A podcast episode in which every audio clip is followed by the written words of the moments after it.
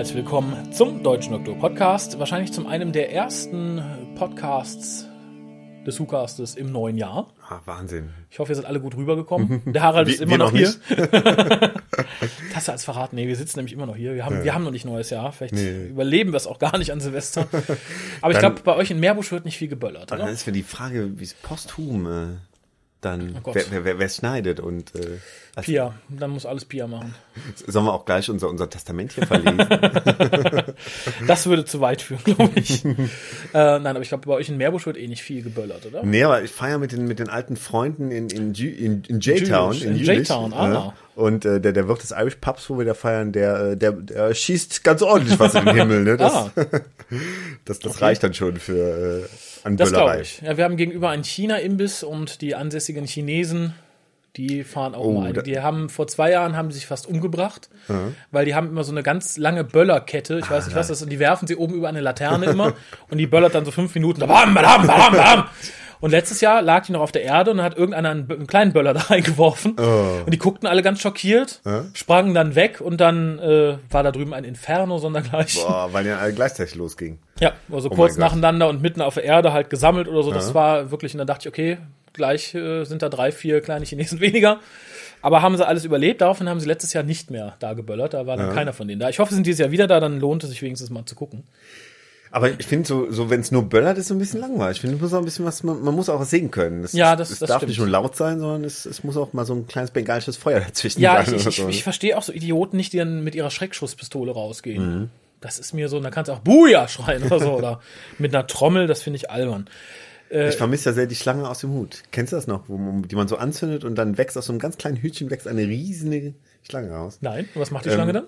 Die, die ist einfach gigantisch. Also die wächst immer weiter. Und das ist cool. Das ist ein ganz kleiner Hut, so groß wie ein Fingerhut. Aha. Aber da kommt diese riesen Schlange raus. Irgendein Material. Aber jemand hat mir gesagt, dieses Material wäre vielleicht nicht mehr, äh, nicht mehr legal. Das dürfte man vielleicht in Deutschland nicht mehr anbieten, weil ich finde es nirgendwo mehr. Also, ich, ich denke, es hat sich nicht verkauft, aber das ist doch was ganz Einfaches. Du kannst, glaube ich, lass mich nicht lügen, wenn ich mich an meinen Chemieunterricht recht entsinne. Das sind, glaube ich, so Salztabletten. ach so.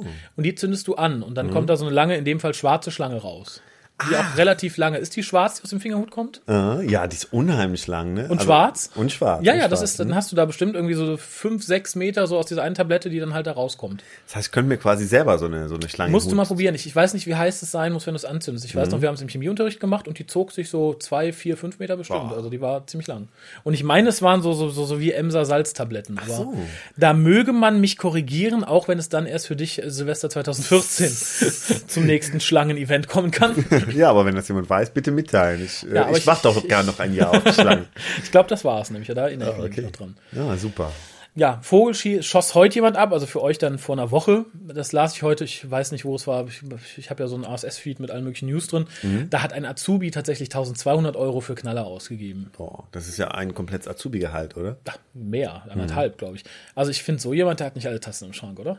Ich finde lustig, bei, bei dir schräg gegenüber in der Kneipe steht ein Schild für die Silvesterparty 2014. Das ist dann irgendwann- Aha. Und ich dachte, ist das jetzt echt schon für nächstes Jahr, oder? Nee, vermutlich. Wahrscheinlich. äh, Feiern sie rein. Wahrscheinlich. Ja, ich habe ich hab auch immer bei meiner privaten Sammlung auch immer ein bisschen Probleme, unter welchem Jahr ich dann Silvester einordne.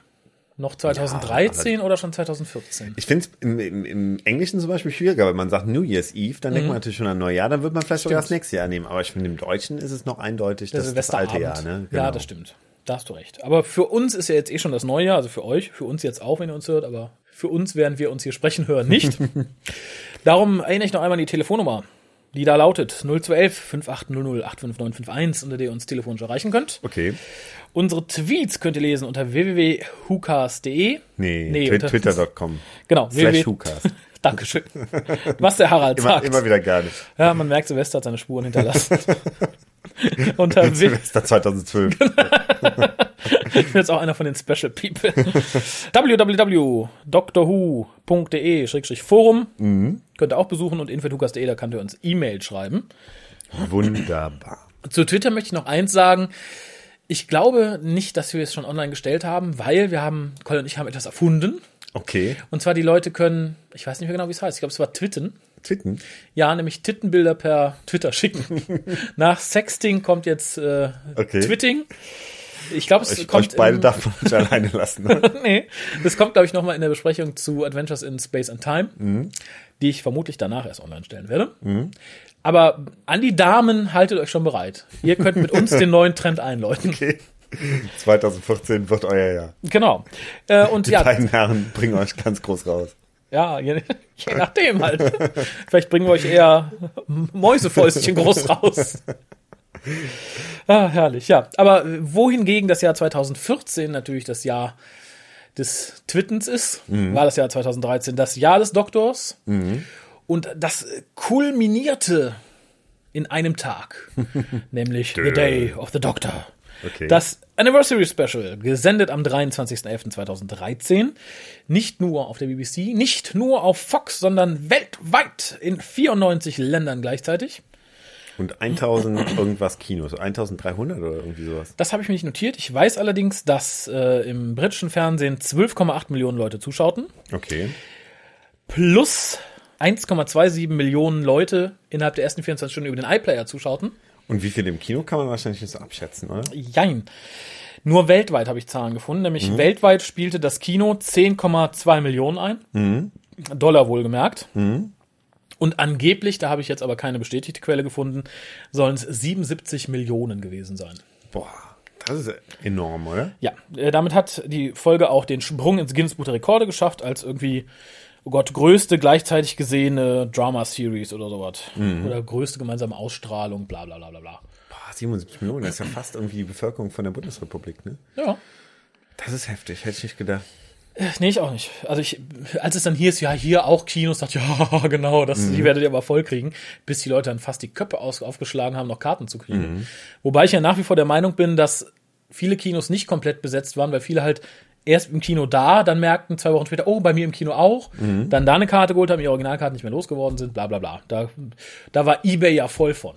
Hast du, hast du Berichte gehört von Leuten, die sagten, ich habe in einem halbvollen Kino gesessen oder so? Ein paar sagten, mein Kino war nicht ganz voll und so. Die meisten sagten natürlich, hier war fast voll, ganz voll oder so. Äh, aber ich denke, es wird da durchaus ein paar Kinos gegeben haben, wo es dann nicht ganz voll war, weil es, es waren viele Leute, die ihre Karten halt nicht mehr losgeworden sind. Wo die dann wirklich bei eBay Kleinanzeigen waren bestimmt 10, 15 auf einmal, die sagten, ich habe noch hier für Stadt XY. Wollten natürlich immer den Originalpreis wieder haben. Ja, ganz zum Schluss kam ja neben den Cinestars und Cinem, Cinemaxen kam ja auch noch äh, ähm, verschiedene UCIs dazu. Ne? Also äh, fand ich Wahnsinn, dass, äh, dass dann im Endeffekt schon drei Ketten da irgendwie beteiligt Ja. waren. Ne? Fand ich auch, da vor allem, dass dann auch noch eine Vorstellung später, also nicht live, sondern zwei Stunden später einberufen wurde. Und in einigen Kinos dann auch nochmal am 12. Dezember, also nochmal ein Ja. paar Wochen später. Ne? Genau, fand ich äh, krass. Da, da hätte ich gern Zahlen gesehen, wie viel dann später nochmal dazugekommen sind. Weil so als Event, als ich sehe es zuerst, kann ich es noch verstehen, aber ich glaube dann irgendwie drei Wochen später oder zwei Wochen später. Aber in England sah ich auch so ein paar Kinos, die es dann so, so einen Tag später so, oder ein paar Tage später nochmal brachten. Ne? Ja, und da hätte ich halt ganz gerne gesehen, ob sich das noch rentiert hat. Ich würde fast sagen, nein, weil ich glaube, als Event ist es geil, da geht man auch gerne mal ins Kino. Aber ich glaube dann so zwei Wochen später nochmal, nur für 3D. Ja, außer die Leute, die es vielleicht am Abend dann so in 2D am Familienfernseher gesehen haben und äh, dann gesagt haben, auch jetzt müssen wir noch mal in 3D sehen. Könnte ich mir Ist vorstellen. dass 3D da- noch so in? Ich habe immer mehr das Gefühl, dass immer weniger Leute das fasziniert. Ich weiß nicht, ich finde es immer noch cool. Also ich, äh, Echt? ich, ich musste mich durchsetzen in, in der Family, weil wir am ersten Weihnachtstag den Hobbit gesehen haben und Aha. ich wollte unbedingt in 3D sehen. Also ich finde das immer noch gigantisch. Ne? Also beim Hobbit würde mich nur die äh, High Frame Rate interessieren. Ich glaube normal 3D dann irgendwie nicht mehr. Das finde ich zu ja, nicht zu langweilig, aber zu unspektakulär ungemütlich. ja, wenn man, wenn man wirklich in so einen Film eintaucht, dann nimmt man es irgendwann gar nicht mehr wahr. Aber so die ersten Minuten, ähm, da ist es noch immer was, was ganz Besonderes. Irgendwie. Deshalb würde ich auch, glaube ich, jedem Regisseur irgendwie raten, die coolsten Effekte in den ersten Minuten zu bringen, weil man dann es auch noch bewusst als 3D wahrnimmt. Ne? Das stimmt. Aber wie gesagt, ich, ich habe es nicht in 3D gesehen und bisher auch nicht vermisst. Ich werde es mir vielleicht auf Blu-ray dann nochmal in 3D angucken oder so, aber mich hat es da nicht, nicht zugelockt. Okay.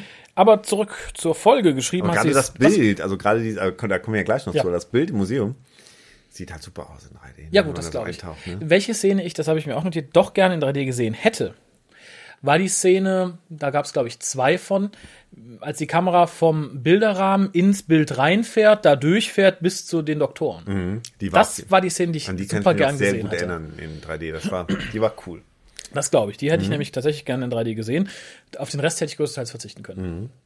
Ja, und auch, wo, wo Clara mit dem Muffa, mit dem Muffa da in die TARDIS reinfährt, auch ganz cool. Ja, ja, aber das ist halt so, das erwartet man, finde ich. Das ist so, ja, Ja, aber es ist in 3D auch nochmal cooler.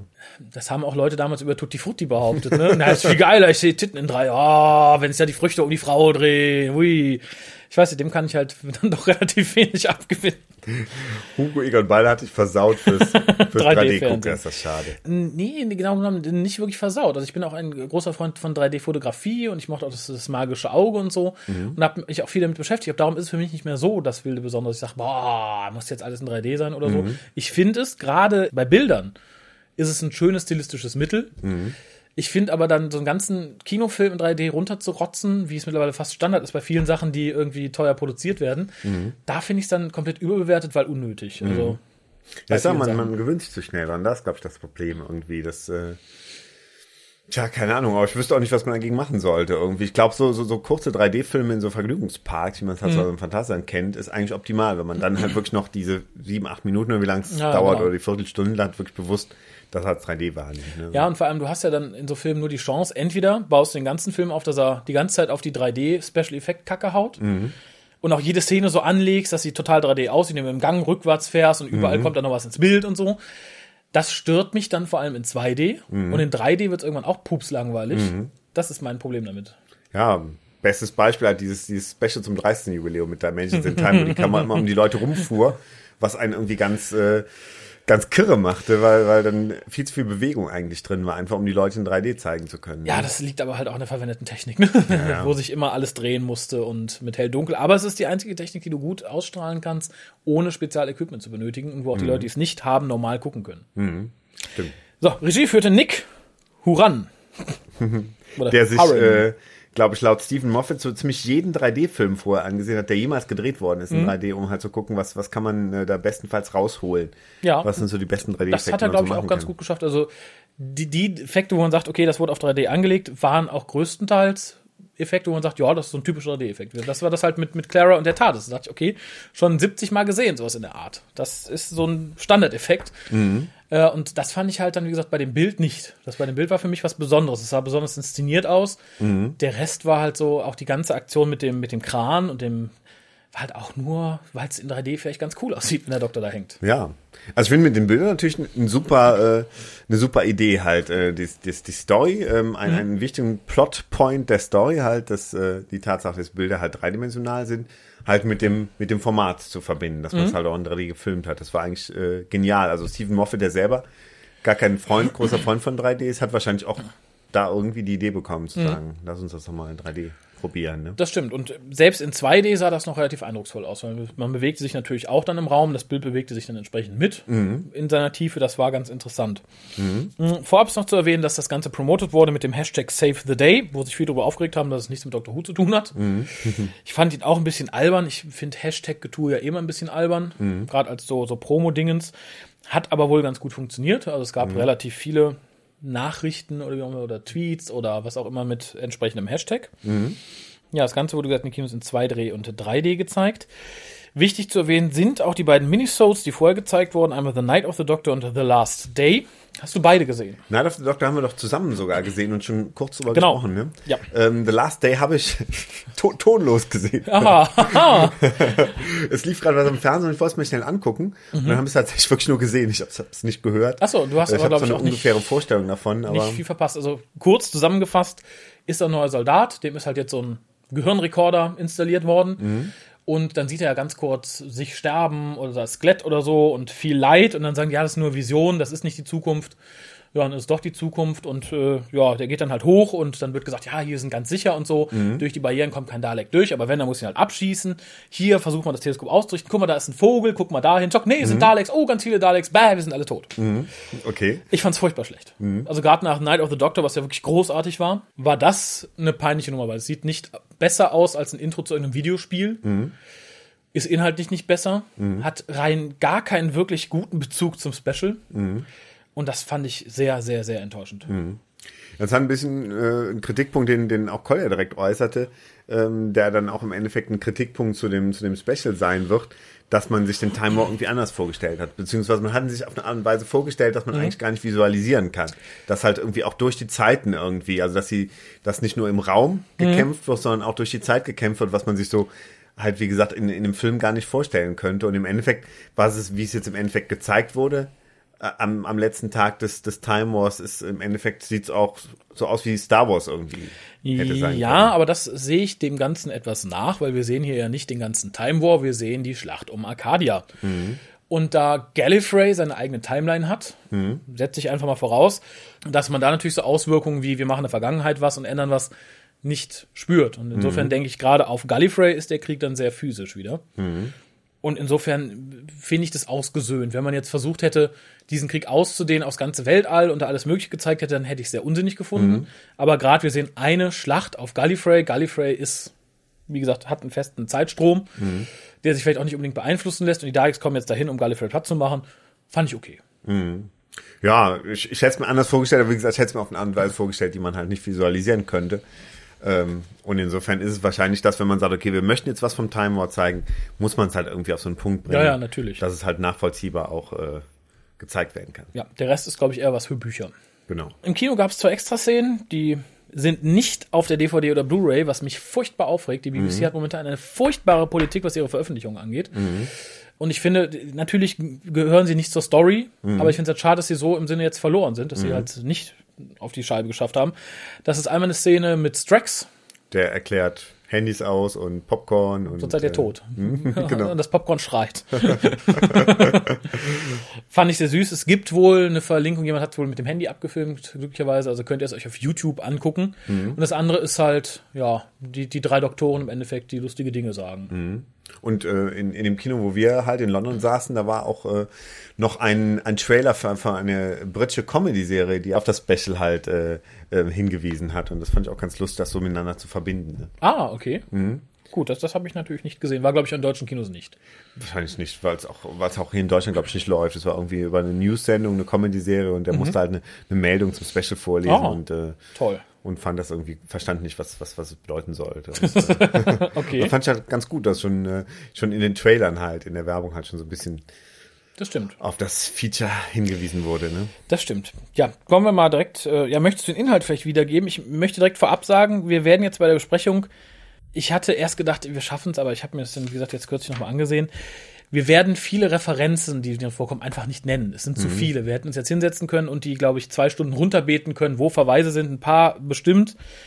Aber alle ist, glaube ich, unmöglich. Das fängt bei Stimmt. Kleinigkeiten wie Uhrzeiten an, geht über Sachen, die schon äh, rückwärts an der Tafel geschrieben stehen, über Namen, Dinge, Fotos. Man hat da viel zu tun. Lässt sich aber problemlos nachlesen, aber bitte haltet uns später nicht vor, oh, ihr habt hier die eine Referenz vergessen oder die andere Referenz. Vergessen nicht, wir haben einfach viel nicht mit aufgenommen, das wäre einfach zu viel geworden. Genau. Ja, ich versuche mal, es ist auch meine Zusammenfassung ist äh, in Stichworten schon ein bisschen lang geworden. Vielleicht, vielleicht kann ich es noch ein bisschen äh, komprimieren. Ich versuch's mal. Wenn du schon sagst, es ist lang geworden, das will was heißen. Ne? Okay, äh, nehmt euch für die nächste halbe Stunde nichts vor. dann lutsche ich währenddessen ein Bonbon. Oder auch zwei, So. oder auch zwei vielleicht. Kannst nicht dauernd dazwischen reden. äh, wird doch schon langsam dunkel hier, ne? Also, ähm, ja, es geht los. Äh, wunderbar mit dem, mit der allerersten, mit dem allerersten William Hartnett Vorspann. Clara unterrichtet in der, in der Cole Hill äh, School, wo auch damals äh, Ian Chesterton und Barbara Wright in der allerersten Folge der klassischen Serie unterrichtet haben. Äh, bekommt dort einen Anruf des Doktors, ähm, dass er äh, die TARDIS vor der, vor der Stadt geparkt hat und äh, dass sie doch mal bitte vorbeikommen soll. Ähm, sie fährt zur TARDIS in die TARDIS hinein und äh, ehe sie sich versieht, werden beide ähm, von einem Helikopter, also in der, in der TARDIS, äh, wegtransportiert. Im Auftrag von Unit werden sie auf den, äh, es ist der Leicester Square, ne, oder? Traf Trafalgar, nee, Trafalgar, Trafalgar Square. Trafalgar Square gebracht. Direkt vor der National Gallery wird die TARDIS abgesetzt. Und äh, äh, Lethbridge Stewart, äh, seine Tochter, dem Lethbridge Stewart, seine Tochter, teilt dem Doktor mit, dass äh, sie, dass es eine Nachricht von Elizabeth I. gibt und ähm, die direkt an ihn gerichtet ist. Äh, ja, sie, äh, sie gehen in die National Gallery und das erste Ge Gemälde, was ihnen dort auffällt, ähm, ist ein, ein Bild, ähm, wo man sich nicht sicher ist, ob es nur den Titel No More oder Gallifrey Falls heißt. Und es ist ein äh, interessanterweise dreidimensionales Bild, was den letzten Tag des, des Time Wars zeigt. Ja, ähm, der, der Doktor wird durch dieses Bild ähm, an, eine, an eine Vergangenheit äh, von ihm erinnert, die er lange Zeit verdrängt hat. Und er erinnert sich an, an halt diesen letzten Tag des Time Wars, ja, wo, der, wo der Hohe Rat von Gallifrey zusammenkommt und äh, schockiert feststellt, dass eine, eine wichtige Waffe fehlt, nämlich äh, eine Waffe, die den Namen The Moment trägt und äh, eine sehr zerstörerische Kraft in sich birgt.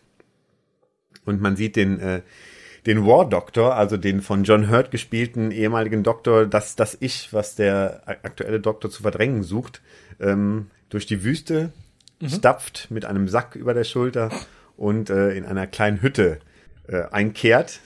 Äh, und er hört irgendwas, er, er hält für Wolfgeheul und als er an die Tür geht, hat jemand äh, Platz genommen auf der Waffe, der erstaunlich aussieht wie Rose. Ähm, naja, und, äh, Rose direkt nicht. Wie der russische Bauarbeiter, der sich als Rose verkleidet hat. Ja, Dicklippig, das, affenartige Augenbrauen. An, das Böse an HD ist das, glaube ich. und äh, dieses, diese, diese Rose Lookalike ist wohl ein, eine Schutzfunktion der Waffe, um dem Doktor nochmal äh, klar zu machen, dass er das doch eigentlich gar nicht will. Also der Doktor will jetzt durch die Waffe ähm, alle Daleks und alle Time Lords zerstören, um endlich den, den Time War zu beenden. Mhm.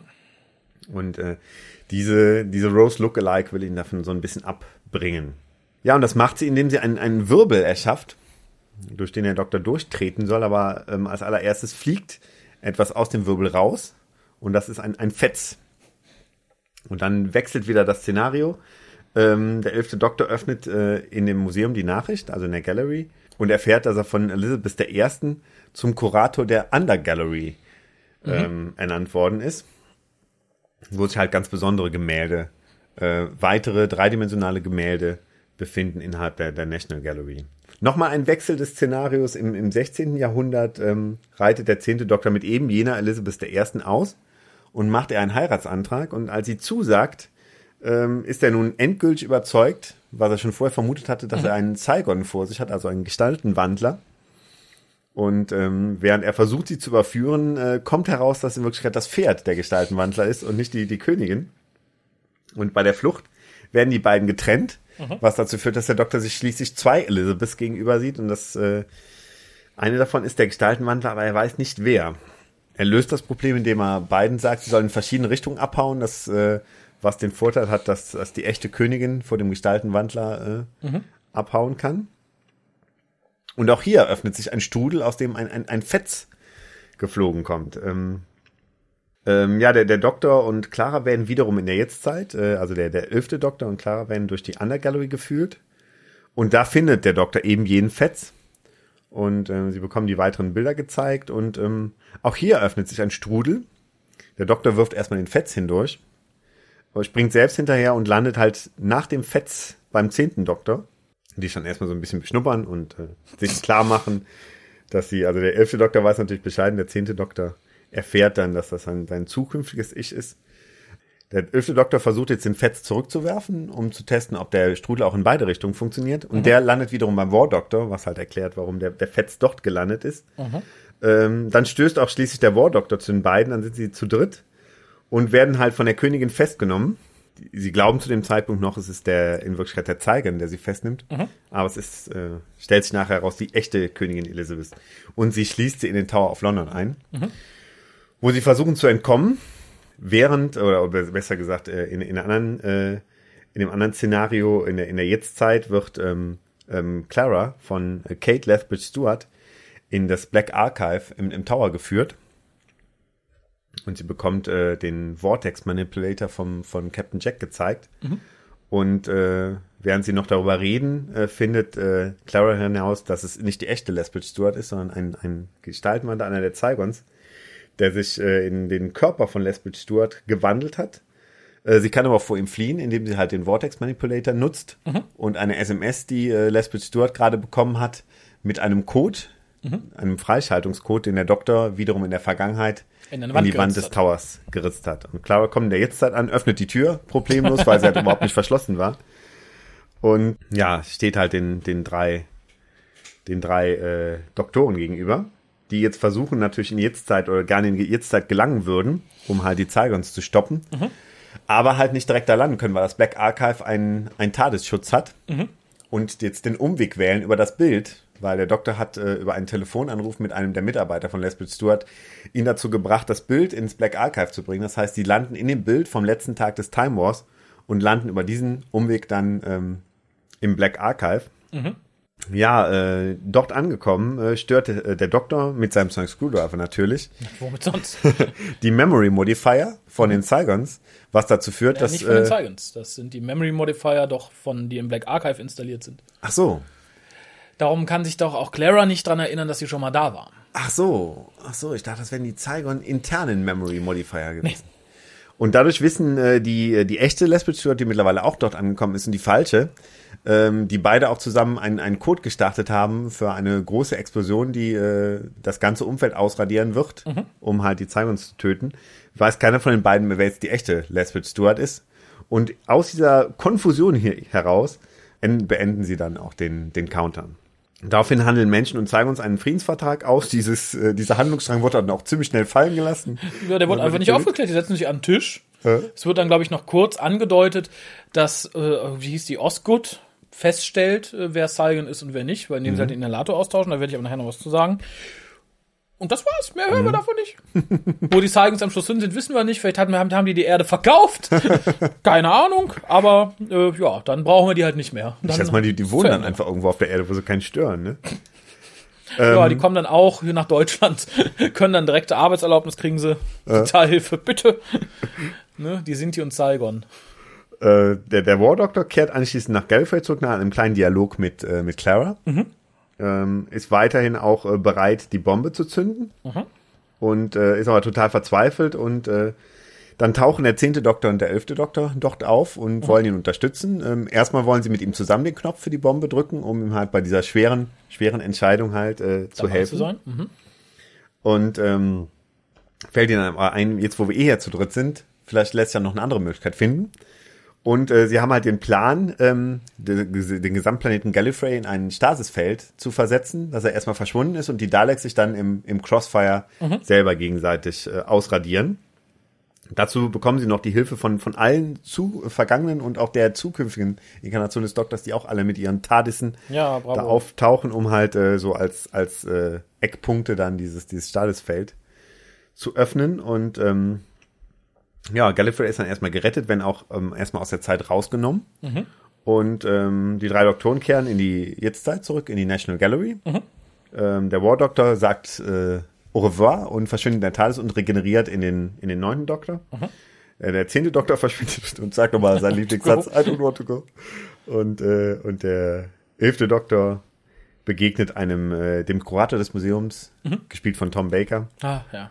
Und äh, der ihm verrät, dass äh, der Titel weder, der Titel des Bildes weder No More noch Gallifrey Falls ist, sondern Gallifrey Falls No More, Ja. was dann ein bisschen Hoffnung am Ende der Folge gibt und dann, dann ist es auch schon um das äh, Jubiläumspecial. Mensch, ging Das doch jetzt ging schnell, flugs. oder? So, aufwachen! Geht weiter hier.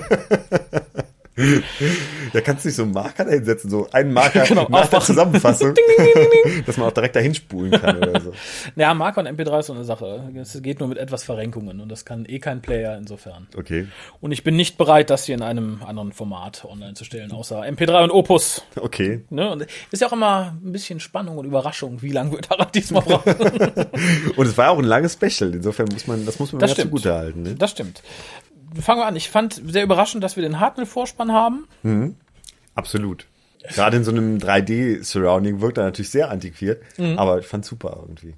Ja, ich, ich fand, es war, war nett. Hat, glaube ich, für bei manchen New Who-Fans ein bisschen zur Verwirrung gesorgt. Ja, und bei mir, bei den, wo ja auch viele Oldschool-Fans mit im Kino Mhm. saßen, natürlich auch direkt den ersten Applaus irgendwie hervorgerufen. Das stimmt. Da freut man sich natürlich, wenn man in einem englischen Kino sitzt, dann freuen sich die Leute an den richtigen Stellen. Dann freuen die Leute sich, wenn Tom Baker kommt, äh, noch mehr als wenn in dem Moment, wo David Tennant kommt und freuen sich natürlich auch über den alten Vorspann. Insofern äh, war ich in dem Moment, in den beiden Momenten sehr froh, in einem Londoner Kino zu sitzen und auch nicht in einem, Das glaube ich. in einem deutschen Kino. Ne? Das glaube ich. Ähm, generell, der ganze Anfang ist nur eine große Hommage an die Anfänge von Doctor Who. Wir haben den alten Vorspann.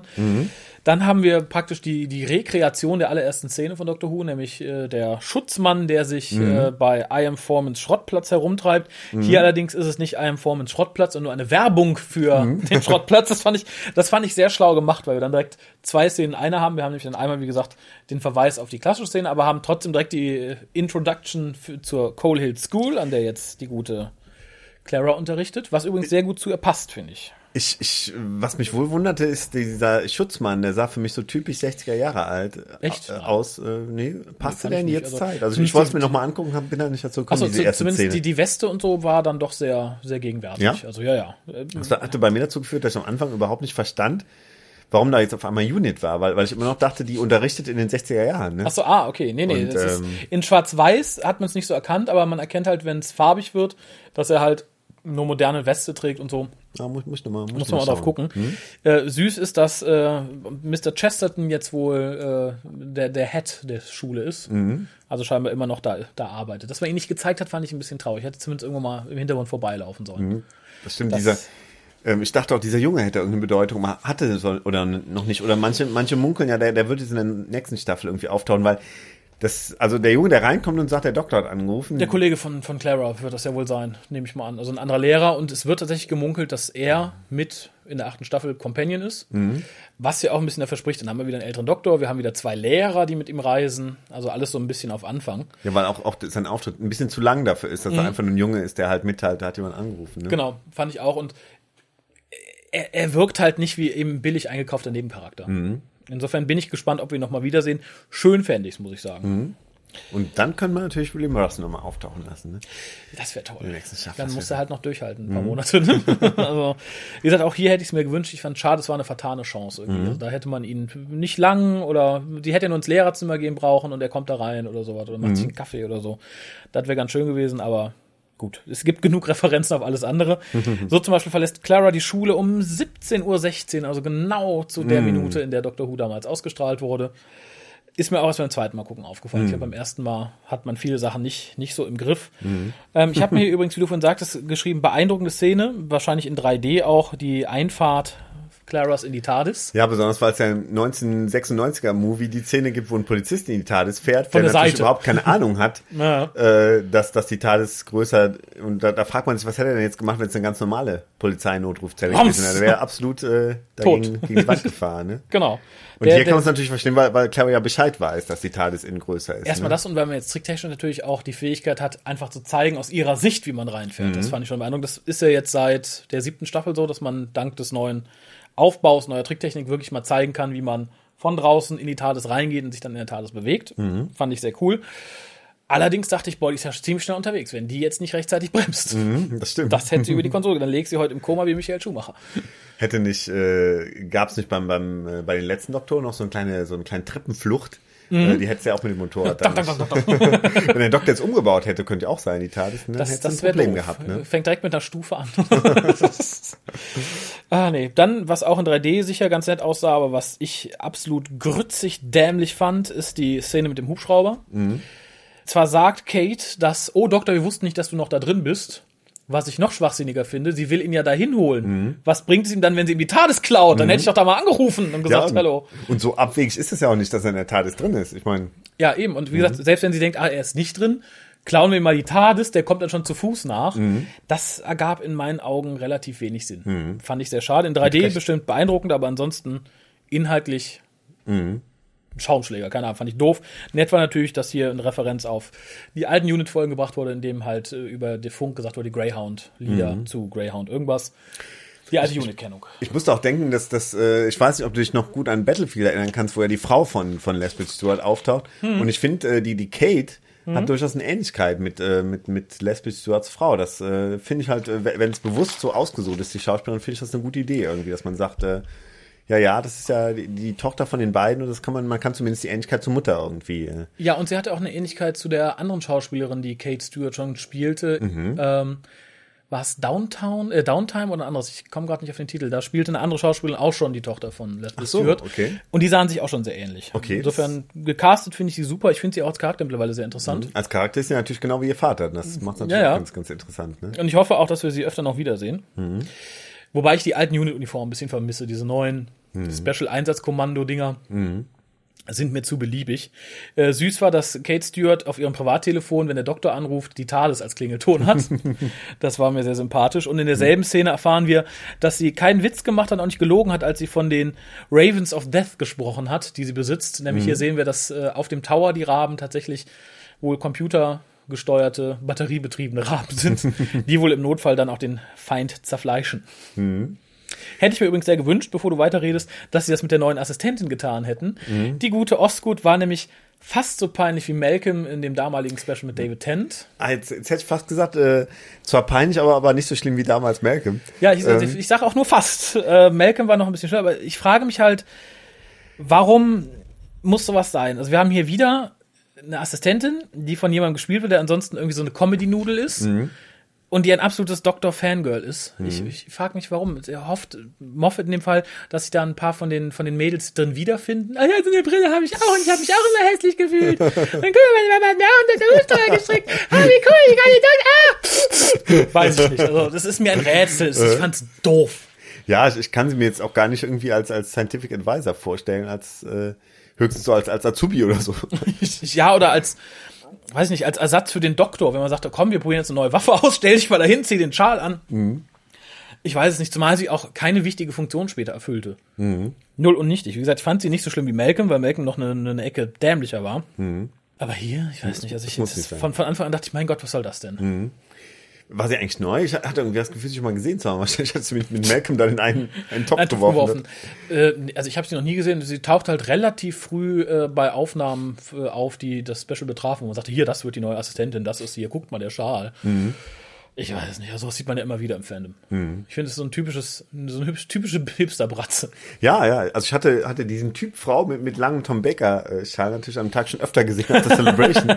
Insofern war es nichts Neues mehr für mich, aber es dann innerhalb der Fiktion zu sehen, war dann doch ein bisschen, bisschen strange. Da lacht uns ja auch gerade Tom Baker entgegen und bei ihm passte auch der Schal mehr irgendwie. Ne? Also dann einfach nochmal einen. Kittel zu tragen, aber dann, oh, ich fand, fand damals den Scientific Advisor so toll. Der hat den Schal, ich auch. Immer so ein, ja, Ja, fand ich, Muss fand ich gesagt, sein. sehr schwach. Als nächstes hatte ich mir hier notiert, dass der Flug durchs Gemälde unheimlich beeindruckend war. Auch schon in, ein, äh, in 1D, Mhm. in 2D.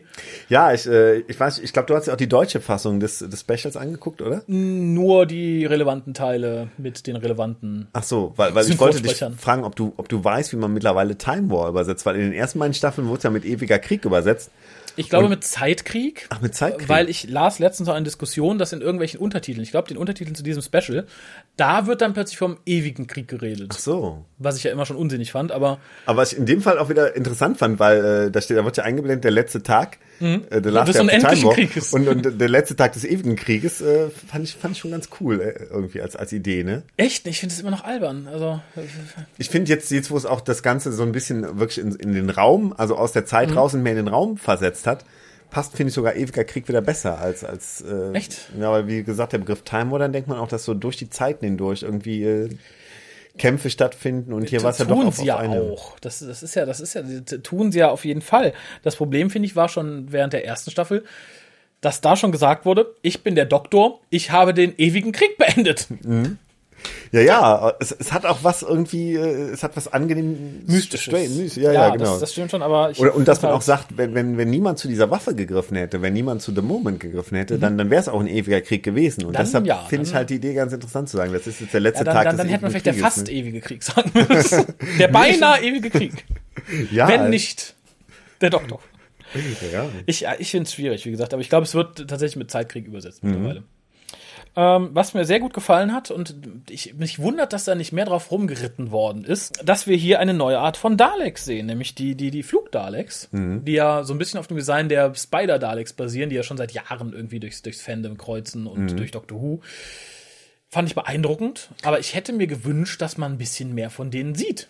Aber in Comics gibt es ja schon länger, ne? Ja, also ja. diese, mh. Also, aber in der Serie waren, waren sie Waren bisher sie noch nicht gesehen. Noch ne? nie, nee. Es gibt ja in den Comics, gibt, in den Comics gibt es ja hunderttausende, gibt es ja U-Boot-Daleks, Torpedo-Daleks. Mhm.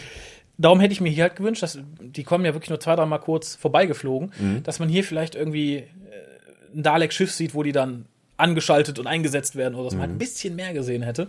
Sie tauchen später auch noch im Christmas Special auf, Mhm. das, was mir sagt, das Modell wird wahrscheinlich öfter verwendet werden. Aber da hätte ich mir gewünscht, weil sie das erste Mal da sind, ähnlich wie das Special Weapon Dalek, dass man sie ein bisschen mehr in Szene gesetzt hätte. Mhm. Weil die fand ich cool. Hm, das stimmt, absolut. Ja, ich finde, ähm, so an, was so am letzten Tag des ersten Krieges, des ewigen Krieges passiert oder des Time Wars, ähm, ich finde das, also ist natürlich eine nette Szene, wo der Doktor halt äh, die Worte No More in die Wand schießt. Echt? Ich finde es auch ein bisschen strange irgendwie. Also, Ich fand äh, die, die ich ganze glaube nicht, dass die Daleks sagen, oh, oh, wir verschwinden jetzt, er hat No, No More More die Wand. geschrieben. Gehen wir mal lieber. Und dann äh, zweifle ich daran, dass selbst ein, ein geschickter Mensch es schafft, das so gerade, wie halt mit einem, mit einem Pinsel gezogen, irgendwie in die Wand zu schießen. Aber es erinnert mich wunderbar an, an die Szene aus Leben des Brian. wo er da auf die Wand irgendwie äh, Römer geht, äh, genau. geht nach Hause schreit. Und, Dekliniere äh, dieses Wort. ja, das stimmt. Ich muss auch sagen, die ganze Szene fand ich irgendwie total albern. Der Soldat gibt mir deine Waffe. Okay. Mhm. Dann schießt er das da rein. Auf eine kleine Mauer. Mhm. In ganz Arcadia, wo wild Krieg drüber. Mhm. Nur damit ein paar Daleks das lesen. Mhm. Ich, ich, weiß es nicht, fand ich albern. Und dann die TARDIS bricht durch die Wand. An sich eine coole Idee. Mhm. Aber ich fand, es ist die, eine der schlechtesten Szene gesetzten Szenen des, des ganzen Specials. Weil es halt überhaupt nicht beeindruckend aufgenommen wurde. So mhm. pieflich von halt unten, die TARDIS wird eben durchgezogen. Mhm. Ja, wahrscheinlich, weil man es nicht ganz zeigen konnte, weil, weil die irgendwo an, an Drähten hingen oder so. Wahrscheinlich, ne? aber das hat man doch selbst im Christmas Special mit David Tennant, das erste hat man es doch besser hinbekommen. Ja, ja. Und da fehlt da einfach das Budget oder so. Oder die Lust, ich weiß es nicht. fand ich schade, was ich in dem Zusammenhang nur ganz lustig fand, die Daleks explodieren dann ja und fliegen durch die Gegend. Mhm. Man hat die Daleks, also die in den Cases drin sind, tatsächlich dann auch durch die Gegend fliegen lassen. Dann siehst du halt so zwei, drei kleine Gummi-Daleks durch die Gegend fliegen. Das ist sehr niedlich, von den Gummipüppchen hätte ich gern eine. Die sind okay. als Türstopper bestimmt ganz, ganz cool. Die sahen sehr nett aus, ja. als Türstopper. Ja, äh, ähm, ja, Gallifrey finde ich insgesamt sehr gut in Szene gesetzt. Also das mhm. sieht natürlich echt, echt überzeugend aus. Und wir haben ja schon ein paar Mal äh, gerade in der alten Serie Gallifrey gesehen, aber mhm. das ist natürlich ganz schön, dass man das mit, mit heutigen Möglichkeiten halt noch so ein bisschen cooler in Szene setzt. Und oh, dann ja. haben die da ihren, ihren Verhandlungstisch, die, die High Council hat da äh, den, den Tisch, wo sie halt dreidimensional irgendwie so verschiedene Kriegsszenarien It is not the High kann. Council. Nee, was denn? Das ist the, the Low Council. It is the High Command. Ach so. Aber früher war es doch die High Council, ne? Ja, die gibt's auch jetzt noch. Es wird nämlich gesagt, äh, und da wird auch der Bezug dann hergestellt zu End of Time, dass das High Council gerade berät. Und dann mhm. sagt nämlich irgendwie einer der High Commands, ach, lass die mal beraten. Their plans have already failed. Mhm. Was mir halt sagt, dass das Ganze für die Time Lords kurz nach den Ereignissen aus End of Time spielt. Mhm, okay. Die haben schon versucht, Gallifrey hier rauszuholen, hat nicht geklappt. Mhm. So, wir sind mhm. jetzt weg. Wir machen das jetzt, was wir machen wollen. Lass die mal machen. Okay, achso. Das, ja das sind halt zwei verschiedene. Darum haben wir mhm. auch nicht den spuckenden Rassilon da, sondern halt, wie gesagt, High Command, denke ich mal, sind die, die halt sich jetzt um die Kriegsbelange kümmern, nicht um die mhm. Politik. Wahrscheinlich konnte man sich auch Timothy Dalton nicht nochmal leisten. Oder so, ne? Ja, aber das Set war diesmal nicht waterproofed. das hat nichts gemacht. Wir sterben alle an einem, elektrischen Schock, wenn der jetzt hier ist. Nein, und ich glaube, dann hätte man auch nicht äh, die Lösung bringen können. Weil ich glaube, Rassilon war ja schon durchgedreht und wahnsinnig. Mhm. Ich glaube, der hätte dann nicht sich so leicht überzeugen lassen, den Doktor mal machen zu lassen. Mhm. Der hätte eine eigene Agenda verfolgt. Schön fand ich allein vom Namen her das Omega Arsenal, mhm. wo ja schon alles, der Handschuh von Omega, mhm. die Socke von Omega, The Hand of Omega. Von Omega. genau. ähm, fand ich sehr nett und auch die, die, die, wo die ganzen Forbidden Weapons liegen. Mhm. Der Moment wurde ja auch schon in End of Time erwähnt. Mhm. Und jetzt äh, nennen sie ihn auch noch Galaxy Eater, so als mhm. Spitzname. Das fand, fand ich auch ganz lustig irgendwie. Hat sowas fast Mystisches, ne? Ja, fand ich auch. Das erinnerte mich so ein bisschen auch an tatsächlich die Hand von Omega, die ja doch gerade in Remnants of the Daleks noch was sehr Mythisches, Mystisches hatte. Mhm. Äh, die Auflösung selbst fand ich dann ein bisschen schwach. Dachte, ja gut, Weapon of Mass Destruction, die ist so gefährlich, die hat ein eigenes Bewusstsein. Mhm. Dachte ich, mh, ja. Einfache Erklärung. Ähnlich ging es mir relativ einfach, wie der Doktor da rein ist, sie rausgeholt hat. Wenn die so gefährlich ist, dass selbst die Time Lords sich noch nicht getraut haben, sie einzusetzen, dann hätte ich die ein bisschen besser bewacht. Ja, und wenn das eigene Bewusstsein im Endeffekt das ist, was, was wir als, als Rose sehen, dann ist ja, dann, dann ist es ja eigentlich ein praktisches Bewusstsein, weil es halt im Endeffekt sagt, ja, benutzt mich, mal lieber nicht, ne? Naja. Hm, insofern äh, ist ja, macht es ja die Waffe eigentlich weniger schlimm, ne? Ja, aber ich glaube zum Beispiel, wenn die Daleks da eingedrungen, wenn die geholt hätten. Mhm. Ich glaube nicht, dass die Daleks sich von, von irgendwem bequatschen lassen. Naja. Selbst wenn dann The Moment die Form von Davros annimmt und denen ins Gewissen redet. Ja. Ich glaube nicht, dass das klappt. Insofern fand ich das von den Sicherheitsmaßnahmen sehr, sehr schwach. ähm, ja, ich finde es interessant, er, er bringt die, äh, die Waffe ja dann in, in, seine, in, seine, in seine Hütte da. Ja, warum? Da hab, also das fand ich total albern. Ja, ich frage mich auch, wohnt er in dieser Hütte? Dann, dann wohnt er auch, glaube ich, sehr unluxuriös. Ich glaube nicht, dass er da wohnt. Ich, da, da ja gerade Tag ist, nehme mhm. ich mal an, es ist auf der anderen Seite von Gallifrey. Mhm. Wo gerade kein Krieg ist, warum auch immer, wo wirklich Wüste ist, wo er gerade nicht gestört wird. Mhm. Trotzdem, wenn er das Ding einsetzen will und sagt, so jetzt mache ich hier Feierabend, dann kann er es auch eben ums Eck machen. Dann muss er mhm. sich jetzt nicht irgendwie auf die andere Seite flüchten und dann noch stundenlang durch die Wüste wandern. Mhm. So eilig kann er es dann ja eigentlich nicht haben. Nee, das stimmt. Und ich habe ein anderes Problem. Und zwar sagt der Doktor, ja, wie furchtbar. Ich greife jetzt ein klein bisschen vor, aber ich möchte jetzt loswerden, weil ich mir nur handschriftlich notiert habe. Sagt er ja, genau. Und ich muss ja hier jetzt äh, dem Ganzen ein Ende setzen. Dafür zerstöre ich Gallifrey und alle Daleks. Und was ich sehr seltsam finde, ist übrigens, dass alle Daleks da sind. Mhm. Weil der Doktor, der neunte Doktor sagt, ich habe alle Daleks vernichtet. Das heißt ja, alle Daleks müssen gerade um Gallifrey rumhuschen. Mhm. Das finde ich ein bisschen albern, aber er sagt halt. Der, aber den neunten Doktor kannst du ja nicht mehr erinnern. Der, der weiß es ja dann nicht mehr. Der weiß, der, der glaubt ja, dass er The Moment eingesetzt hat. Ja, aber The, the Moment. Ach, glaubst du, The Moment hätte auch alle Daleks überall anders vernichtet? H hätte ich so verstanden, dass das. Ja, aber das kann ja nicht sein, weil dann hätte sich ja die, die, die, die Zukunft verändert. Ach so. Weil das muss ja jetzt praktisch genau derselbe Ausgangspunkt sein für den neuen Doktor wie auch vorher. Stimmt. Wenn er jetzt feststellt, oh, überall sind noch Daleks, dann kannst du die Folge Dalek wegschmeißen. dann macht die keinen Sinn mehr. Insofern müssen wir annehmen, dass alle Daleks universumsweit sich gerade um Gallifrey befinden. Ja, das, das muss man Warum auch immer. Aber mein Problem ist halt, der Hurt Doctor hat ja gesagt, ja, ich muss das tun, wie furchtbar und ja, kack auf die 16 Milliarden Kinder, da das große Leid und so. Die hätten vorher in ein paar Szenen zeigen sollen, was für ein Leid dieser Zeitkrieg verursacht und was für die Probleme sind. Es wird ein bisschen angedeutet in der Reaktion auf den achten Doktor im Prequel. Aber so ein paar Szenen zeigen, dass Welten sterben und so weiter und so fort, nur weil die beiden sich bekriegen. Weil so ist es schwer nachvollziehbar. Warum muss der Doktor Gallifrey zerstören und ganz viele Unschuldige töten, um diesen Krieg zu beenden, der auch komischerweise auf Gallifrey herrscht? Und sollen die doch, soll er doch eher, das fand ich halt so ein bisschen schwierig, wenn man das nicht vor Augen hat, dass da sehr viel mehr drunter zu leiden haben. Und das hat man im Special selbst nicht, wenn man nachdenkt. Nee, aber dass Leute die neue Serie verfolgen, die haben ja schon viele Völker kennengelernt, die darunter gelitten haben, ne? Ja. Ähm, nur halt für, für neuere Fans ist dann halt, halt schwierig. schwierig. Und für Leute, die halt nur ins Kino gehen. Es gibt ja genug Leute, die einfach so da reingegangen sind und von wem geschliffen wurden. Da finde ich es halt schwierig. Und ich glaube auch nicht, dass jeder 0815 Fernsehzuschauer dann, weiß ich nicht, die Gelf vor Augen hat oder die? Mhm, nee, die. Ortons oder so. Auch Insofern- jüngere Kinder, die halt erst seit ein paar Jahren dabei sind, die haben es vielleicht nicht so am Dann, Schirm. da hätte man vielleicht, wie gesagt, zwar das Szenen zeigen, notfalls ist in HD natürlich schwierig, Rückblenden auf die Mhm. Gelf, die sagen, das kaputt gemacht und auf die anderen und so. Es wird hier ein bisschen erwähnt, dass die Saiyans halt sagen, ihr habt unseren Heimatplaneten kaputt gemacht. Mhm. Aber, weiß ich nicht, finde ich, finde ich irgendwie, das war mir ein bisschen wenig. Mhm. Ähm, Interessant finde ich, dass er wieder nach dem Big Red Button sucht. Das ist auch so ein bisschen das Bindeglied zu Ja. anderen Inkarnationen. Äh, Das macht ja Eccleston Ja. nachher auch und ich glaube auch Tennant irgendwie. why is there never a big red button? Und das, das finde ich ganz schön, weil für uns natürlich der John Hurt Doktor auch noch ein neuer ist. Hm. Und äh, da ist es natürlich ganz angenehm, dass, äh, dass er da was hat, was, was ganz klar doktoresk ist. Ne? Genau, ja, vor allem, weil viele sagten, ah ja, wie wollen das denn machen? Das ist bestimmt wieder irgendwie der große, große rote Reset-Button am Mhm. Schluss oder so, ist natürlich eine nette Anspielung da drauf. Dann ist was, wofür ich unendlich dankbar bin. Habe ich mich gestern noch mit Pia drunter unterhalten, die es nicht gut fand. Ich fand es aber, es war ein genialer Kniff von Stephen Moffat. Nämlich das Einsetzen von Rose. Mhm. Viele sagt, ja, Rose ist dabei toll, ist bestimmt die aus dem Universum, die jetzt mit dem, aus dem anderen Universum, die jetzt Mhm. mit ihm verheiratet ist, oder ah, wie toll, bestimmt aus der Zeit, wo die gerade verliebt waren, ah, ah. Mhm. Und dass du dann hier tatsächlich nicht Rose hast, sondern einfach irgendwas, was aussieht wie Rose und sich auf Rose bezieht, Ja. finde ich, ist die idealste Verwendung von Billy Piper, die du machen konntest für dieses Special, weil du hast die Schauspielerin dabei, Mhm. In einer ganz anderen Rolle. Ich finde, die spielt sie auch sehr gut. Rose hätte ich ihr, so wie sie jetzt aussieht, nicht mehr abgenommen, muss ich Mhm. ganz ehrlich sagen.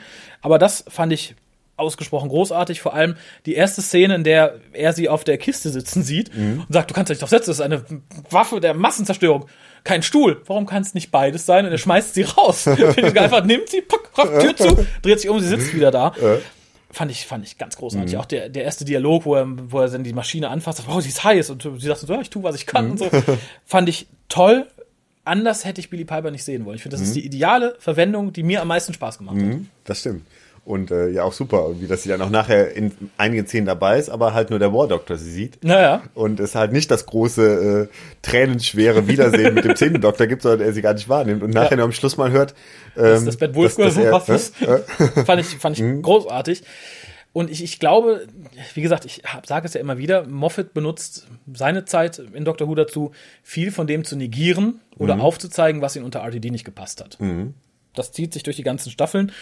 Und hier zeigt er, glaube ich, ganz deutlich, die Beziehung zwischen Rose und dem zehnten Doktor geht mir sowas von am Arsch vorbei. Die interessiert mich nicht, die muss nicht sein, die will ich auch gar nicht hier haben. Fand ich toll, fand ich großartig. Wie gesagt, dann den Verweis auf die ganzen Kinder, die auf Gallifrey sterben, dachte ich erst, warum muss das denn jetzt noch sein? Das ist aber tränendrüsig, dass das später aber noch fortgesetzt wird, nämlich äh, durch den zehnten Doktor, der sie gezählt hat, und den elften, der es wieder vergessen hat.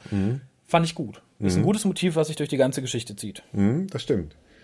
Ähm, ja, das, das Kostüm des War Doctors habe ich mich noch notiert, finde find ich klasse, weil man, weil man wirklich äh, sich vorstellen kann, dass der irgendwann mal eine relativ schicke, noch eine relativ gute äh, Lederjacke getragen hat und einfach im Krieg äh, nicht über seine Klamotten nachgedacht hat und das alles so ein bisschen ver verwildert ist, dass man so das Gefühl hat, wie sieht Ja. so, so leicht pennerhaft aus, aber dass man das wirklich auch nachvollziehen kann, dass man denkt, jemand, der jetzt schon seit Jahren in den Krieg kämpft, ähm, dass der einfach nicht auf seine Kleidung achtet und dass deshalb, äh, dass das Leder, die Lederjacke so abge, Genau. abgefrackt ist. Ja, und er hat ja auch noch den Patronengurt oder was das sein soll, den auch der frisch regenerierte McGann-Doktor bekommt von, den, von der Sisterhood of Khan.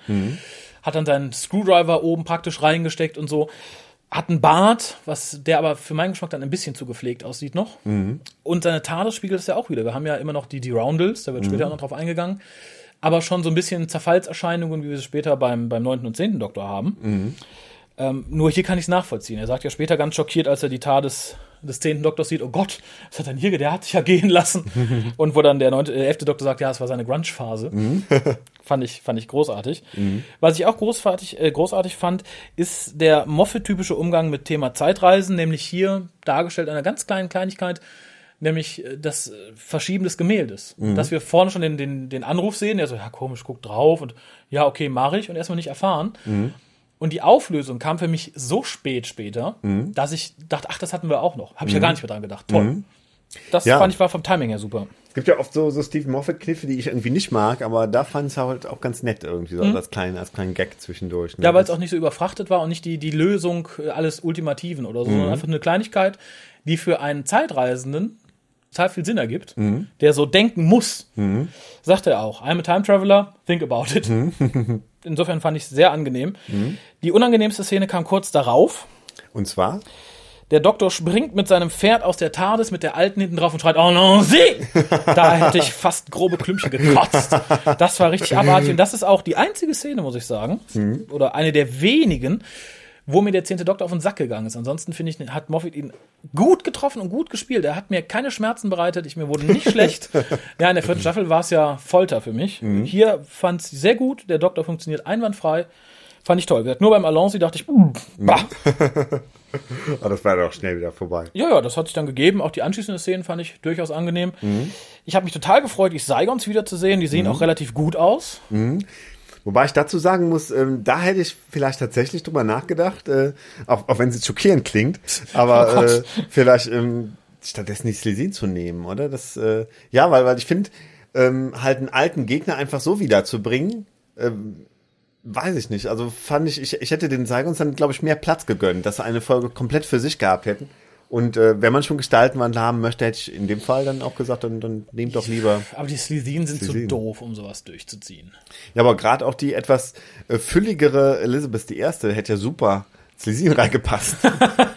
Ja, aber in die anderen nicht. In die Slitheen haben wir, brauchen ja auch mehr Zeit, um die Hüllen zu machen und so. Das hätte ich, stimmt.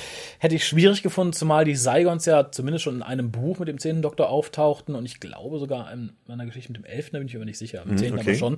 Also sind die den Leuten, die sich ein bisschen beschäftigen mit der Serie, über die Serie hinaus, schon bekannt. Und ja, ich fand's, ich fand's nicht schlecht. Also wenn man die, den Handlungsstrang auch vernünftig zu Ende gebracht hätte, dann wäre ich, glaube ich, ganz glücklich gewesen. So ist es okay, aber das äh, Ja. ich aus. Ich weiß auch nicht, was, was ich, äh, also ich, ich, ich hätte gerne noch mehr irgendwie vom War Doctor gehabt und ein bisschen weniger, weniger Zeiger. Und besonders weil es halt ein bisschen, ja, nicht, nicht perfekt zu Ende gebracht wird, ne? Ja, Ähm. das, da gehe ich mit dir d'accord. Hm, aber weiß nicht, hätte man es vielleicht kürzer machen sollen oder so, ich weiß es nicht. Ich wüsste es auch selber nicht, wie ich es komplett hätte besser gemacht. Ne? Das stimmt. Ähm, schön war die Szene mit dem, mit dem Pferd, dass der Saigon das Pferd ist und nicht Queen, Queen Elizabeth. Und nachher mit dem Hasen fand ich auch sehr lustig, wo der Doktor dann dachte, der, der Hase wäre der, der Saigon. Das erinnerte mich auch wieder ein bisschen an Monty Python, an die Ritter der Kokos. Ne? Ähm, Äh. ich, ich fand zwei Sachen in der Szene bemerkenswert. Und zum einen fand ich, der Hase war ja riesig. Mhm, das das, war ein, das war ein Gigantohase, also sehr niedlich, aber sehr riesig. Und auch da wieder, finde ich, war so ein, so ein typischer Moment, wo man dachte, okay, Moffat hat wohl nicht so ganz gepasst, dass der Doktor immer so riesige Reden geschwungen hat, weil er setzt ja auch wieder an und er ist der Oncoming Storm und er hat kein Mhm. Mitleid ach, ach, du bist nur ein Hase. Naja, fand ich gut, nahm dem Ganzen so, ein, so diese, diese aufgequetschte Gravitas, die es hatte unter Mhm. RTD noch. Das war halt so ein bisschen lockerer und das passt erstaunlich gut zum zehnten Doktor. Wie gesagt, dass sich da so ein bisschen zurücknimmt, sagt, Mhm. ah, Ja, das, das ist ja wieder was, was ich dann in der letzten Szene, wo er dann zum Schluss nochmal sagt, I don't want to go, auch so ein bisschen wieder das, das Ganze auf die Schippe genommen. Genau, wird, und der ne? F-Doktor dann sagt, ja, das sagt er immer. fand, ich, fand ich ganz großartig. Schön fand ich auch dann die Erkenntnis, was es mit dem, äh, mit dem Sand oder mit dem Steinstaub auf sich hat, der in, auf dem Boden der Undergallery liegt, dass nämlich die Saigons sich da versteckt haben. Wir wissen natürlich, wer wirklich unter den Dingern war. Wir haben nämlich The Five Doctors gesehen. Das, ich hab's noch nicht gesehen. Echt nicht? Nee. Oh, darf ich dich spoilen? Oder? Ich weiß nicht. Äh, in The Five Stock, das Reboot, geht es ja darum, dass die alten Doktoren, die noch lebenden, mit Ausnahme von Tom Baker, der sich dann später abseilt und Paul McGann, der sich auch abseilt, weil die natürlich dann wirklich drin sind, in Anführungszeichen, äh, dass die da mitspielen wollen. Aber die quasseln dann ständig Moffat auf einen Anrufbeantworter und sagen, komm, wir dürfen mitspielen. Der sagt immer, naja, nee, keinen Bock und so. Die schleichen sich dann ins Studio und werden dann erst in Daleks gesteckt und so. Und später verstecken sie sich unter diesen Tüchern, die Ah, eigentlich okay. die Statuen sein sollen. ah, echt? Also unter diesen Tüchern sind, natürlich nicht wirklich, aber für, für, wenn man dieser Geschichte glauben darf, Peter Davison, Sylvester McCoy und Colin Baker. oh, das ist ja super. Super geil, ist auch super lustig. Ja. Was ich allerdings doof fand an der Szene ist, dass die gute Oswin, als ihr diese Erkenntnis kommt, Os Oswood, ne? Oswood, Oswin Entschuldigung, war Oswin, die, die, die natürlich. Ex-Clara, ne? als der, der, der guten Os äh, gut diese Idee kommt, dass sie so dämlich ist, das in Hörweite der Statuen auch zu sagen. Da dachte ich so, meine Fresse.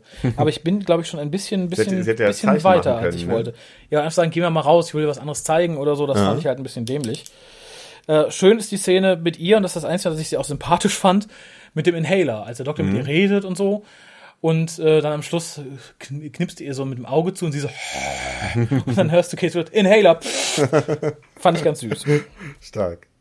Äh, ganz witzig fand ich diese Szene mit dem Glas, wo, wo sie rausfinden, dass das Glas nicht von, von, von außen, sondern von innen äh, äh, zerstört worden ist oder ähm, gebrochen ist Mhm. und äh, man dann die Szene nochmal sieht, was mich natürlich wahnsinnig an CSI erinnerte, wo man auch in dem Moment, wo die was rausfinden, ja auch immer noch mal im Rückblick sieht, was da passiert ist. Ne? Das stimmt. Und äh, das war, glaube glaub ich, sehr da, daran angelehnt. Ne?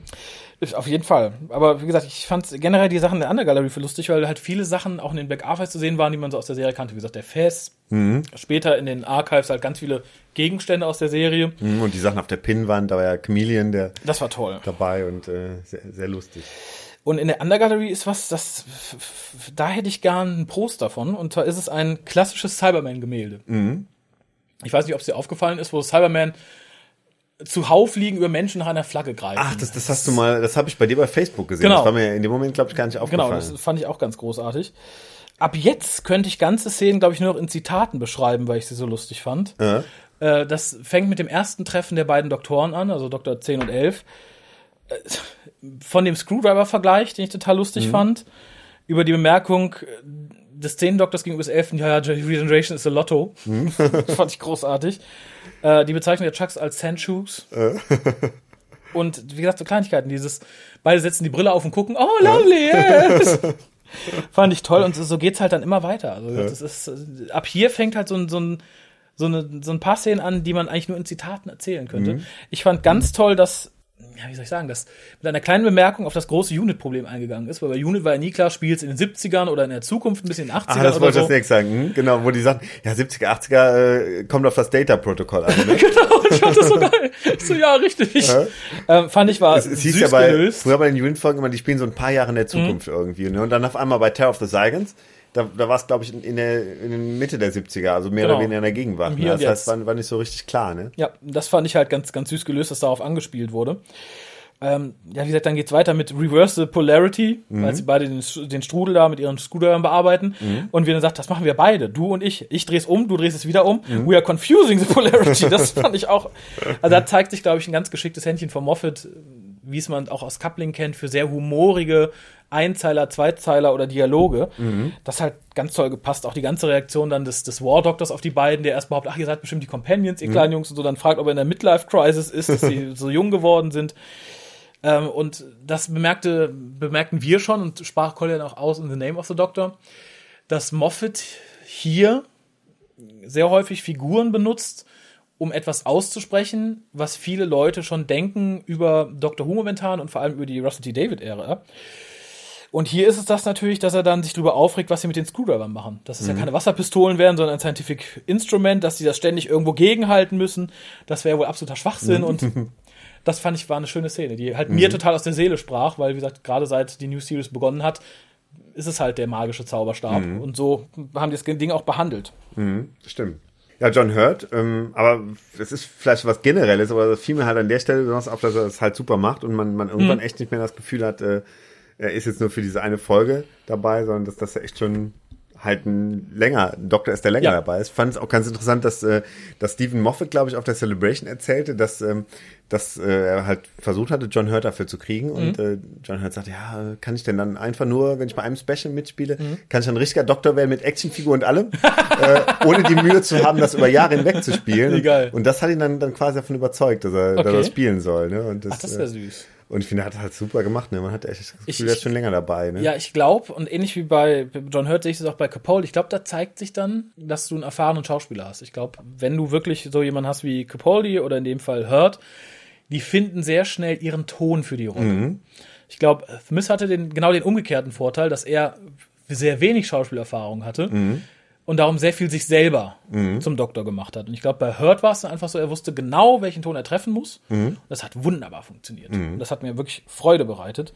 Ja, Matt Smith sagte, glaube ich, auf der Celebration, dass er, äh, dass er sagt, ich, wenn, wenn, wenn ich irgendwie mir unheimlich viel Mühe mit einer Szene mache und irgendwie mit Gestik und Mimik und allem arbeite, dann erreiche ich vielleicht 10% von dem, was John Hurt dadurch erreicht, dass er einfach mal eine. Augenbraue hochhebt oder so. Ne? Und das, äh, Ja. und das, das ist, glaube ich, schon auch manchmal der Vorteil von einem, von einem erfahrenen Schauspieler, der halt dann ganz schnell irgendwie weiß, okay, ich spiele das jetzt so und so und die Leute finden es toll und, äh, glaube ich, ziemlich schnell weiß, wie er den, den Massen gefallen kann. Ne? Oh ja, das war übrigens, glaube ich, auch noch eine der Sachen, die der War Doctor anprangerte, dass der elfte Doktor nicht mal was sagen kann, ohne ständig die Hände zu bewegen. der elfte Doktor sagt, nee, kann ich nicht. So, weiter geht's. äh, und natürlich dann später das Timey-Wimey, wo er sagt, Timey what? Ja. Und der zehnte Doktor sagt, woher das hat, weiß ich nicht. Kann nicht, kann nicht sein. Überhaupt, diese ganze Szene waren so viele Lustigkeiten drin. Clara, die beleidigt ist, weil sie Witch of the Well genannt wird. Und dann sagt so, ja, was er gesagt hat. Ja, ein bisschen mehr Mühe. Off you pop! Oder ich mach Frösche aus euch. Äh, fand ich, da hatte ich, da hatte ich wirklich das erstmal so richtig, richtig Freude und habe auch Tränen gelacht teilweise. Wobei man ja nicht sagen kann, ist, dass die alten Doktoren nicht auch äh, manchmal kindliche Anwandlungen hatten, ne? zum Beispiel Jelly Babies oder so. Also dass das jetzt was ganz Neues ist von den, von den Doktoren der neuen Serie, äh, könnte ich jetzt nicht so ohne weiteres sagen. Aber dass halt darauf Bezug genommen wird, ist trotzdem ganz lustig. Ne? Das stimmt. Ja, wa- was ich noch ganz interessant fand, war, als die Saigons sich in die Mitarbeiter von Unit verwandeln, war so ein bisschen das Zusammenspiel zwischen Osgood und ihrem Saigon, der sich halt dann darüber aufregt, dass er One with a Defect bekommt und der dann auch den Inhaler abnimmt. Was dann aber für mich Probleme gibt gegen Ende der, der Geschichte um die Saigons. Denn da wird ja gesagt, so, ja, ihr wisst nicht, wer Saigon ist und wer nicht. Dadurch, dass aber dann Osgood ihren Inhalator braucht und der Saigon ihr ihn zurückgibt, wirkt es ja so, als wenn sie jetzt wieder wüssten, ah, guck mal, ich habe den Inhaler, ich bin der Saigon, aber psch, sagen wir nicht. Ich finde, das ist Schwachsinn. Weil hier sagt der Saigon, ich mag es nicht, wenn ich einen mit Defekt kriege. Und er nimmt den Inhaler und das suggeriert für mich, er hat denselben Defekt, weil er sie eins zu eins kopiert. Ich dachte eher, dass es halt nicht auffällt. Dass, äh, Ah, das kann natürlich also, sein. dass er ihn dabei hat und manchmal so tut, als bräuchte er, aber er braucht, bräuchte, braucht ihn gar nicht. Ah, ne? okay. Da, also, da, kannst du, das, da kannst du recht haben, dann passt es wieder. Ich bin davon Damit keiner er sagt, halt. oh, du hast jetzt stundenlang deinen Inhaler nicht braucht. Was ist mit dir los? Ne? das stimmt. Dann erfordert es aber auch schauspielerisches Talent vom Saigon, möchte ich sagen. Ja, ja, das muss man als Gestaltwandler mitbringen. Ne? Das stimmt. Das ist halt auch die Frage, ob sie auch die Innereien kopieren oder nicht. Mhm. Ne, So ein ohne Bein müsste er auch dann ohne Bein kopieren. stimmt, stimmt. Insofern hätte man vielleicht auch ein Wort zu sagen sollen. Wenn es natürlich so ist, dass er das den Effekt mitkopiert, dann wissen sie es immer noch nicht. And, andernfalls wissen sie es jetzt natürlich, aber dass dann auch null Konsequenz daraus resultierte, fand ich zum Kotzen. Mhm. Warum zeigt man es dann? Dann hätte man auch zeigen können, dass es irgendwie in irgendwas resultiert. In Freundschaft, Feindschaft, Mhm. Diskussion, aber einfach nur dieses Psst. Ja, ja. Warum? Warum ist es da? Ich weiß es nicht. Ja, ja, das nachher ist dann ein bisschen zu schnell irgendwie abgehandelt worden. Ne? Deshalb, wie gesagt, hätte ich den, der Rückkehr des Saigons lieber eine einzelne, eine andere Folge oder einen Zweiteiler gegönnt. Ja, das stimmt. Und, äh, aber klar, man hat halt ein klassisches Monster wiedergebracht, was natürlich auch zum 50. Geburtstag ganz gut passt. Ne? Das stimmt. Mm, ja, kurz am Rande noch der Code für den Vortex-Manipulator. Kennst du ihn? Nee. 17, 16, 23, 11, 63 ist so. natürlich das Ausstrahlungsdatum der ersten Doctor Who-Folge. Also 17 Uhr 16 am 23. 11. 23. Hm, okay. Dann gab es aber noch was beim Vortex-Manipulator. Es ist mir damals beim zweiten Mal gucken aufgefallen. Ich hatte ja erst live geguckt sozusagen über den iPlayer und dann irgendwie später nochmal eine Aufnahme. Und zwar ist dir aufgefallen, worauf der Vortex-Manipulator liegt. Nee. Nein. Dann hole ich noch mal kurz aus. Und zwar sagt die gute Mrs. Stewart ja, hier, das haben wir, bla bla, es ist ganz toll und so. Und nicht mal unsere besten Freunde dürfen wissen, dass wir das haben. Der gute Vortex-Manipulator liegt auf alten Filmdosen. Echt? Ja, und das passt halt ganz toll zu den ganzen Gerüchten, dass ja angeblich fast alle alten Doctor Who-Folgen gefunden worden sind. Was BBC im Moment aber da noch irgendwie das Maul hält, weil die, wo die Verhandlungen noch nicht durch sind oder weil sie es nach und nach freigeben wollen und so.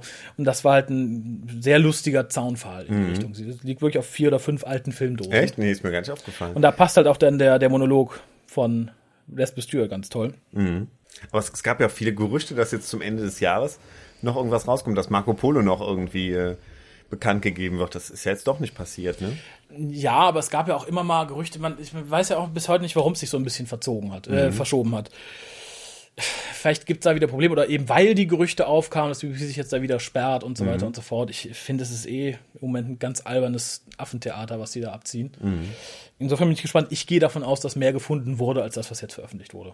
Ich hätte ja dann aber zumindest noch zum Ende des Jubiläumsjahres noch irgendwas bekannt gegeben. Und selbst wenn man sagt, ja, gut, Marco Polo müssen wir noch ein bisschen länger dran arbeiten, kommt dann irgendwann erst im Verlauf von 2014 oder so. Ja, das, naja, aber das habe ich ja, ich weiß nicht, glaube ich, zu dir oder zu Kolja gesagt, das ist aber publicity-mäßig halt nicht so toll. Es ist doch viel geil, wenn du sagst, hier, Marco Polo, komplett könnt ihr ab Abend, heute Abend bei iTunes schon kaufen. Dann stürzt sich alle auf. Wenn du jetzt sagst, Marco Polo kommt irgendwann, das ist jetzt große Aufregung und wenn es dann in sechs Monaten kommt, interessiert es kein Schwein mehr. Hm, Ja, ja. Ich denke mal, das wird einer der Gründe sein, warum sie auch sagen, okay, erstmal in Ruhe, bis es ganz fertig ist und dann gucken wir weiter. Ja, aber nach dem, nach dem Jubiläum ging dann so ein bisschen das Jubiläumsjahr auch so ein bisschen sang- und klanglos zu Ende irgendwie so. Das, äh, also den Dezember über, da kam ja nichts mehr Großartiges. Gut, dass das Weihnachtsbeste kam noch, ne? Ja, aber da möchte ich auch sagen, bin ich ganz froh drum, weil ich finde, sonst hätte man äh, die Aufmerksamkeit so ein bisschen von der Regeneration des Doktors abgelenkt. Und da gönne ich dem guten Matt doch die Aufmerksamkeit, muss ich sagen. Also wenn jetzt irgendwie drei Tage vorher bekannt gegeben wurde, dass Marco Polo gefunden wurde oder der Dalek Masterplan komplett ist, ich nee, glaube, gut, das das, hätte ihm zu viel. Also da bin ich ganz zufrieden mit. Und es ist ja auch schön, wenn man in neun Monaten noch was hat, bis dann die neue Staffel losgeht. Ich glaube, da hat man neun Monate, wo man eine Menge raushauen könnte. Das kann, vielleicht kommt das dann auch wirklich in der Zeit. Ne? Genau. So, zurück zum Special. Ich fand es auch sehr schön, dass ähm, die Erkenntnis kam, also die Frage vom War Doctor, warum die beiden Jungs, in Anführungszeichen, sich denn so schämen, erwachsen zu sein. Und sie halt dann ihn so angucken, als würden sie sagen, ja du, du bist hier der böse War Doctor, du bist ein alter Mann und darum sind wir so jung. Das fand ich ganz schön.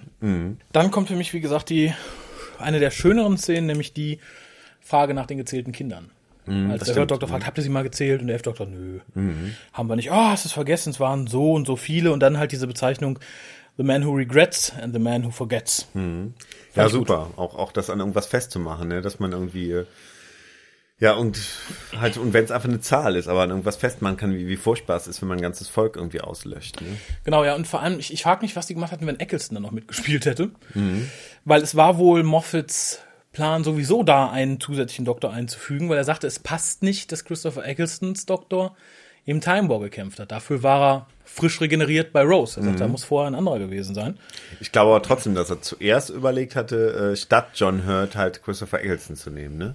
Und, und dann, sagte, das danach. passt nicht. Ja, ja. Nee, oder dann, dann sich das zumindest schön geredet hat. Also er sagt, ich habe ihn nicht bekommen, ist aber auch eigentlich ganz gut so. Ähm, Er hat aber recht. Also ich, ich finde es nicht mehr schönreden, es ist vernünftig mal drüber nachdenken. Weil wie Mhm. gesagt, das Erste, was Christopher Eccleston, glaube ich, macht als Doktor, ist in den Spiegel und sagt, ach, guck mal die Ohren hier. Mhm, ja. Das heißt, er muss frisch sein, insofern bin ich ganz, ganz dankbar dafür. Können natürlich höchstens sagen, dass er im Special halt keinen Spiegel findet irgendwie. Und, äh, Ich, ich frage mich dann halt weiß. nur, was Christopher Eccleston zusätzlich als Doktor gewesen wäre. The Man Who Regrets, The Man Who Forgets, The Man Who's Traumatized. ja, keine Ahnung. Wahrscheinlich. The Man Who Cries, oder? Dann kommt eine Szene, die, die liebe ich total, weil die Musik so großartig ist und weil ich sie wunderschön inszeniert finde. Und das ist äh, die Szene, in der ja, dem Moment und dann im Endeffekt den Doktoren, vor allem dem Hurt-Doktor bewusst wird, dass sie die Tür eröffnen können, indem sie die Software des Screwdrivers benutzen, in der er es eingibt, weil die da halt durch alle Zeiten durchrechnet. Da ist die Musik total toll. Ich weiß nicht, ob du die Szene noch vor Augen hast und halt ist es ganz toll Zumindest nicht inszeniert. mehr vor Ohren. Da habe ich richtig Gänsehaut bekommen. Und es dient halt ganz toll so als Vorlage fürs Ende. Es ist halt eine Blaupause der Lösung, die wir auch am Schluss haben, was viele nicht begriffen haben. Und das ist was, das, das kotet mich so ein bisschen an. Seit dem Special strömen ja immer mehr Leute auch in die Facebook-Gruppe und ins Forum. Und da sind halt teilweise Leute bei, die nicht ein Viertel verstehen oder dumme Behauptungen aufstellen. Hier hieß es dann auch so, ja, die Berechnungen von früher äh, gegen Ende, die, die, die waren ja auf dem Screwdriver, die alten Doktoren hatten ja gar keinen Screwdriver, wie kann das denn sein, dass das Ende nichts mit dem Screwdriver zu tun hat, sondern die Doktoren das selber rechnen, die TARDIS rechnen lassen. Und das hier nur als Blaupause sehen, das, das verstehen dann manche nicht. Also, Und beharren dann auf so Dingen, ich finde es dann immer so ein bisschen schwierig. Und das war noch eine der intelligenteren doofen Fragen. okay. Äh, finde ich, finde ich doof. Mhm, das stimmt. Obwohl ja nicht erklärt wird, wo, wo die alten Doktoren herkommen, also wie der Doktor dann zu denen Kontakt aufgenommen hat, ne? Ja, ich denke mal, da hat der Moment geholfen mit dem, mit dem Zeitstrüdelchen. Ach so, meinst du? ist die einfachste Erklärung. Ja. Also ich glaube, wenn man was nicht erklären muss, dann ist es, wie die Doktoren plötzlich dahin kommen. Ich glaube, da gibt es genug Mittel und Wege. Ich finde, von der Story her müssen die auch gar nicht da sein. Die sind halt einfach da, weil es das 50. Jubiläum Special ist. Ne? Eben. Und Insofern hat mich, dem, hat mich da auch nicht die, der Mangel einer Erklärung gestört. Dafür braucht man die nicht. Schön ist dann, dass die Tür natürlich nicht abgeschlossen war. Das ist, glaube ich, so der billigste, aber auch wirkungsvollste Karlauer des Ganzen. Das ist, zack, warum habt ihr das denn nicht probiert? Drei Ja. Leute und ihr habt nicht einfach versucht, die Tür aufzumachen. ja, ja. Ja, auch ganz cool irgendwie, dass sie, äh, ja, dass, dass sie trotzdem eine Lösung gefunden haben, auch wenn sie eigentlich gar keinen gebraucht hätten. Ne? Ja, und wie gesagt, es dient halt als schöne Blaupause für die endgültige Lösung des, des Gallifrey-Problems. Sehr lustig ist, dass der zehnte Doktor hier zweimal denselben Fehler mit der Königin macht und wieder sagt, du bist der Saigon, dein schlechter Atem. dass sie danach trotzdem noch heiraten will, finde ich interessant. Und dass sie tatsächlich auch heiraten, finde ich sehr verstörend. Wurde natürlich gesagt, aber dass wir es sehen, hätte ich nicht gedacht. Das heißt im Endeffekt, wenn, wenn er dann später äh, River Song heiratet, ist es eigentlich äh, Bigamie, oder? Theoretisch schon, ja. Aber wie gesagt, er hat sie nachher nie wieder gesehen. Da kann man vielleicht sagen, vielleicht hat er es annullieren lassen vor irgendwem. Man weiß es nicht. Schön bei der Hochzeit ist dann, wo sie sich küssen. Und, und der, der War Doctor fragt, gibt sowas In häufiger in der. Zukunft? Ja, ja. Fand ich toll. Äh, Und wie gesagt, dann die Szene, wo sie in die TARDIS betreten, also die, die TARDIS von, vom Hurt Doctor, und sehen dann noch die Roundels und alle freuen sich, hey, look, the round things. Und dann, so, ja, ich liebe die Dinger. Was machen die Dinger? Ich weiß es nicht. Fand ich schön, weil es ja auch nie geklärt wurde, wofür die da sind, ne? Und warum das so aussieht und Und Fand ich sympathisch. Schluss sieht man ja auch wieder in der National Gallery, in dem Moment, wo Tom Baker auftritt. ja, Da, ähm, das, das, das, sind ja auch wieder Roundels, ne? wa- was für mich auch ein dezenter Hinweis ist, dass wir den Doktor sehen und nicht irgendwen, der zufällig aussieht wie der Doktor oder sonst irgendwas. Was ich dann aber ein bisschen aufgesetzt finde, war die Redecorated-Szene, die natürlich eine Anspielung war auf The Three Doctors und auch auf Closing Time. Da sagt der Doktor es nämlich gegenüber Craig. Und hier wirkt es so ein bisschen, Ja, und in dem, in dem Special mit Peter Davison sagt das doch auch, oder? das weiß ich gerade nicht. In Time, Time Crash meinst du? Time Crash, hm? Das Das ich nicht. Peter Davison, glaube ich, auch. Hier, Echt? Redecorated, I don't ne? like it. Mhm. Und mit dem Desktop-Theme auch schon. Ja, mal. ja, genau. Ja, aber hier wirkt es ja genau Wortlaut, dieses Oh, you redecorated. I don't like it. Und das, das wirkt halt so ein bisschen aufgesetzt, finde ich. Also gerade von, von David Tennant hätte ich mir Besseres erwartet. Ja, oder, oder vielleicht, dass, dass er irgendwie zeigen wollte, dass er, er will es jetzt weitergeben. Er war beleidigt, als Peter Davison das zu ihm gesagt hat und jetzt äh, muss das an Matt Smith weitergeben. Und dann wirfst du Moffat vor, er würde etwas schönreden. Mm, etwas tat mir sehr weh, und zwar telefoniert der Doktor ja später mit Kate über den Space-Time Telegraph. Und vorher sieht man so ein, ein Zoom auf ein Bild von Gordon Lethbridge Stewart. Und Lethbridge ist falsch geschrieben. Nein, echt? Left oh. Bridge. oh, okay. Mhm. Fand ich doof, sieht man auch nur in HD. Ist natürlich auch der große Flug, nur wer da gepennt hat. Aber da gehört dem Praktikanten, glaube ich, links und rechts eine Backpfeife äh, für verpasst. Krass. Ja. Dass das aber auch nachher keiner mehr aufgefallen ist, ne? Ja, finde ich. Erstaunlich. Also es, es, es, es wird mehreren Leuten aufgefallen sein, aber dem Produktionsteam offensichtlich nicht. Schön fand ich dann auch wieder die Aufnahme, die ähnlich ist wie am Anfang, nämlich der Zoom durch das Bild auf die drei Doktoren, die dann den Dalek wegstrahlen, der dann durch das, durch das Glas komischerweise wieder nach draußen fliegt. Schön war dann der Spruch Sorry for the Dalek und Clara sagt End for the showing off. Auch wieder so ein Kommentar, wo den, den man von Zuschauern erwarten würde. Also sagen würde, ah, guck jetzt die wieder und so. Äh, ja, dann kommt das furchtbare Ende dieses Saigon-Plots, wo er in die Erinnerung nimmt. Da hätte ich irgendwie drauf verzichten können. Ich fand es doof, aber ich glaube, da haben wir schon genug zugesagt. Äh, Moment. Kommt denn bei dir noch alles? Ist jetzt gleich, ist doch gleich um. Ja, ja, ja, Moment. Mm, Dann mochte ich auch die Diskussion oder den Dialog zwischen Clara und dem neunten Doktor, äh, dem neunten das war Doktor tatsächlich sehr gerne. Äh, vor allem der Spruch, dass sie sagt, also er fragt ja, woher wusstest du? Und sie sagt dann, deine Augen, die sind so viel jünger. Und das finde ich jetzt immer eine nette Bemerkung, dass man an den Augen, wenn man den Doktor kennt, sehen kann, wie alt er gerade ist. Hat ja River auch schon. Die sagt ja beim zehnten Doktor so, oh, deine Augen sind ja viel, viel jünger. Fand ich hier schön. Ich fand es dann aber ein bisschen, bisschen schade, dass er sie einfach stehen lässt und abhaut und sagt so, ja, jetzt habe ich mich entschlossen, jetzt mache ich das. Ja, aber das, das Gespräch hat ihn ja so ein bisschen dazu gebracht irgendwie, ne? Dass er ihr dann auch erklärt hat, ja, äh, vielleicht hat, hat er gerade deshalb dann die, äh, den, den ganzen Leuten später geholfen, weil er halt das schlechte Gewissen wegen seiner eigenen, wegen seiner eigenen, äh, wegen seinen eigenen, Planeten hatte, ne? Stimmt, er sagt ja auch später noch, als die Doktoren dann bei ihm auf Gallifrey sind, er sagte so, Äh, Helden werden im Feuer geboren und die, die Lesser-Man sind halt dazu, das Feuer anzuzünden. War, war, war ein schöner Gedankengang. Toll fand ich dann auch hier, und da muss ich Billy Piper wieder loben, den Monolog oder den Teil des Dialoges äh, von The Moment, der dann halt sagt, dass der Sound der TARDIS Hoffnung bringt zu denen, die halt Hilfe brauchen und so und auch zu dir. Das war so ein Gänsehautmoment, wo dann die TARDIS hörst und die erscheinen da und so. Äh, fand ich sehr cool. Und ähm, wo er dann sagt, who I could kiss you. Und sie sagt, ja, ja, das wird passieren, keine Sorge, das äh, passiert schon. Und was dann passiert, da hatte ich erst nicht mit gerechnet. Die Doktoren sagen, so, jetzt sind wir hier. Wir merken, du bist gar nicht so böse, wie wir dich in Erinnerung hatten. Du bist ein armer Kerl eigentlich. Wir machen das jetzt mit dir. Da dachte ich, aha.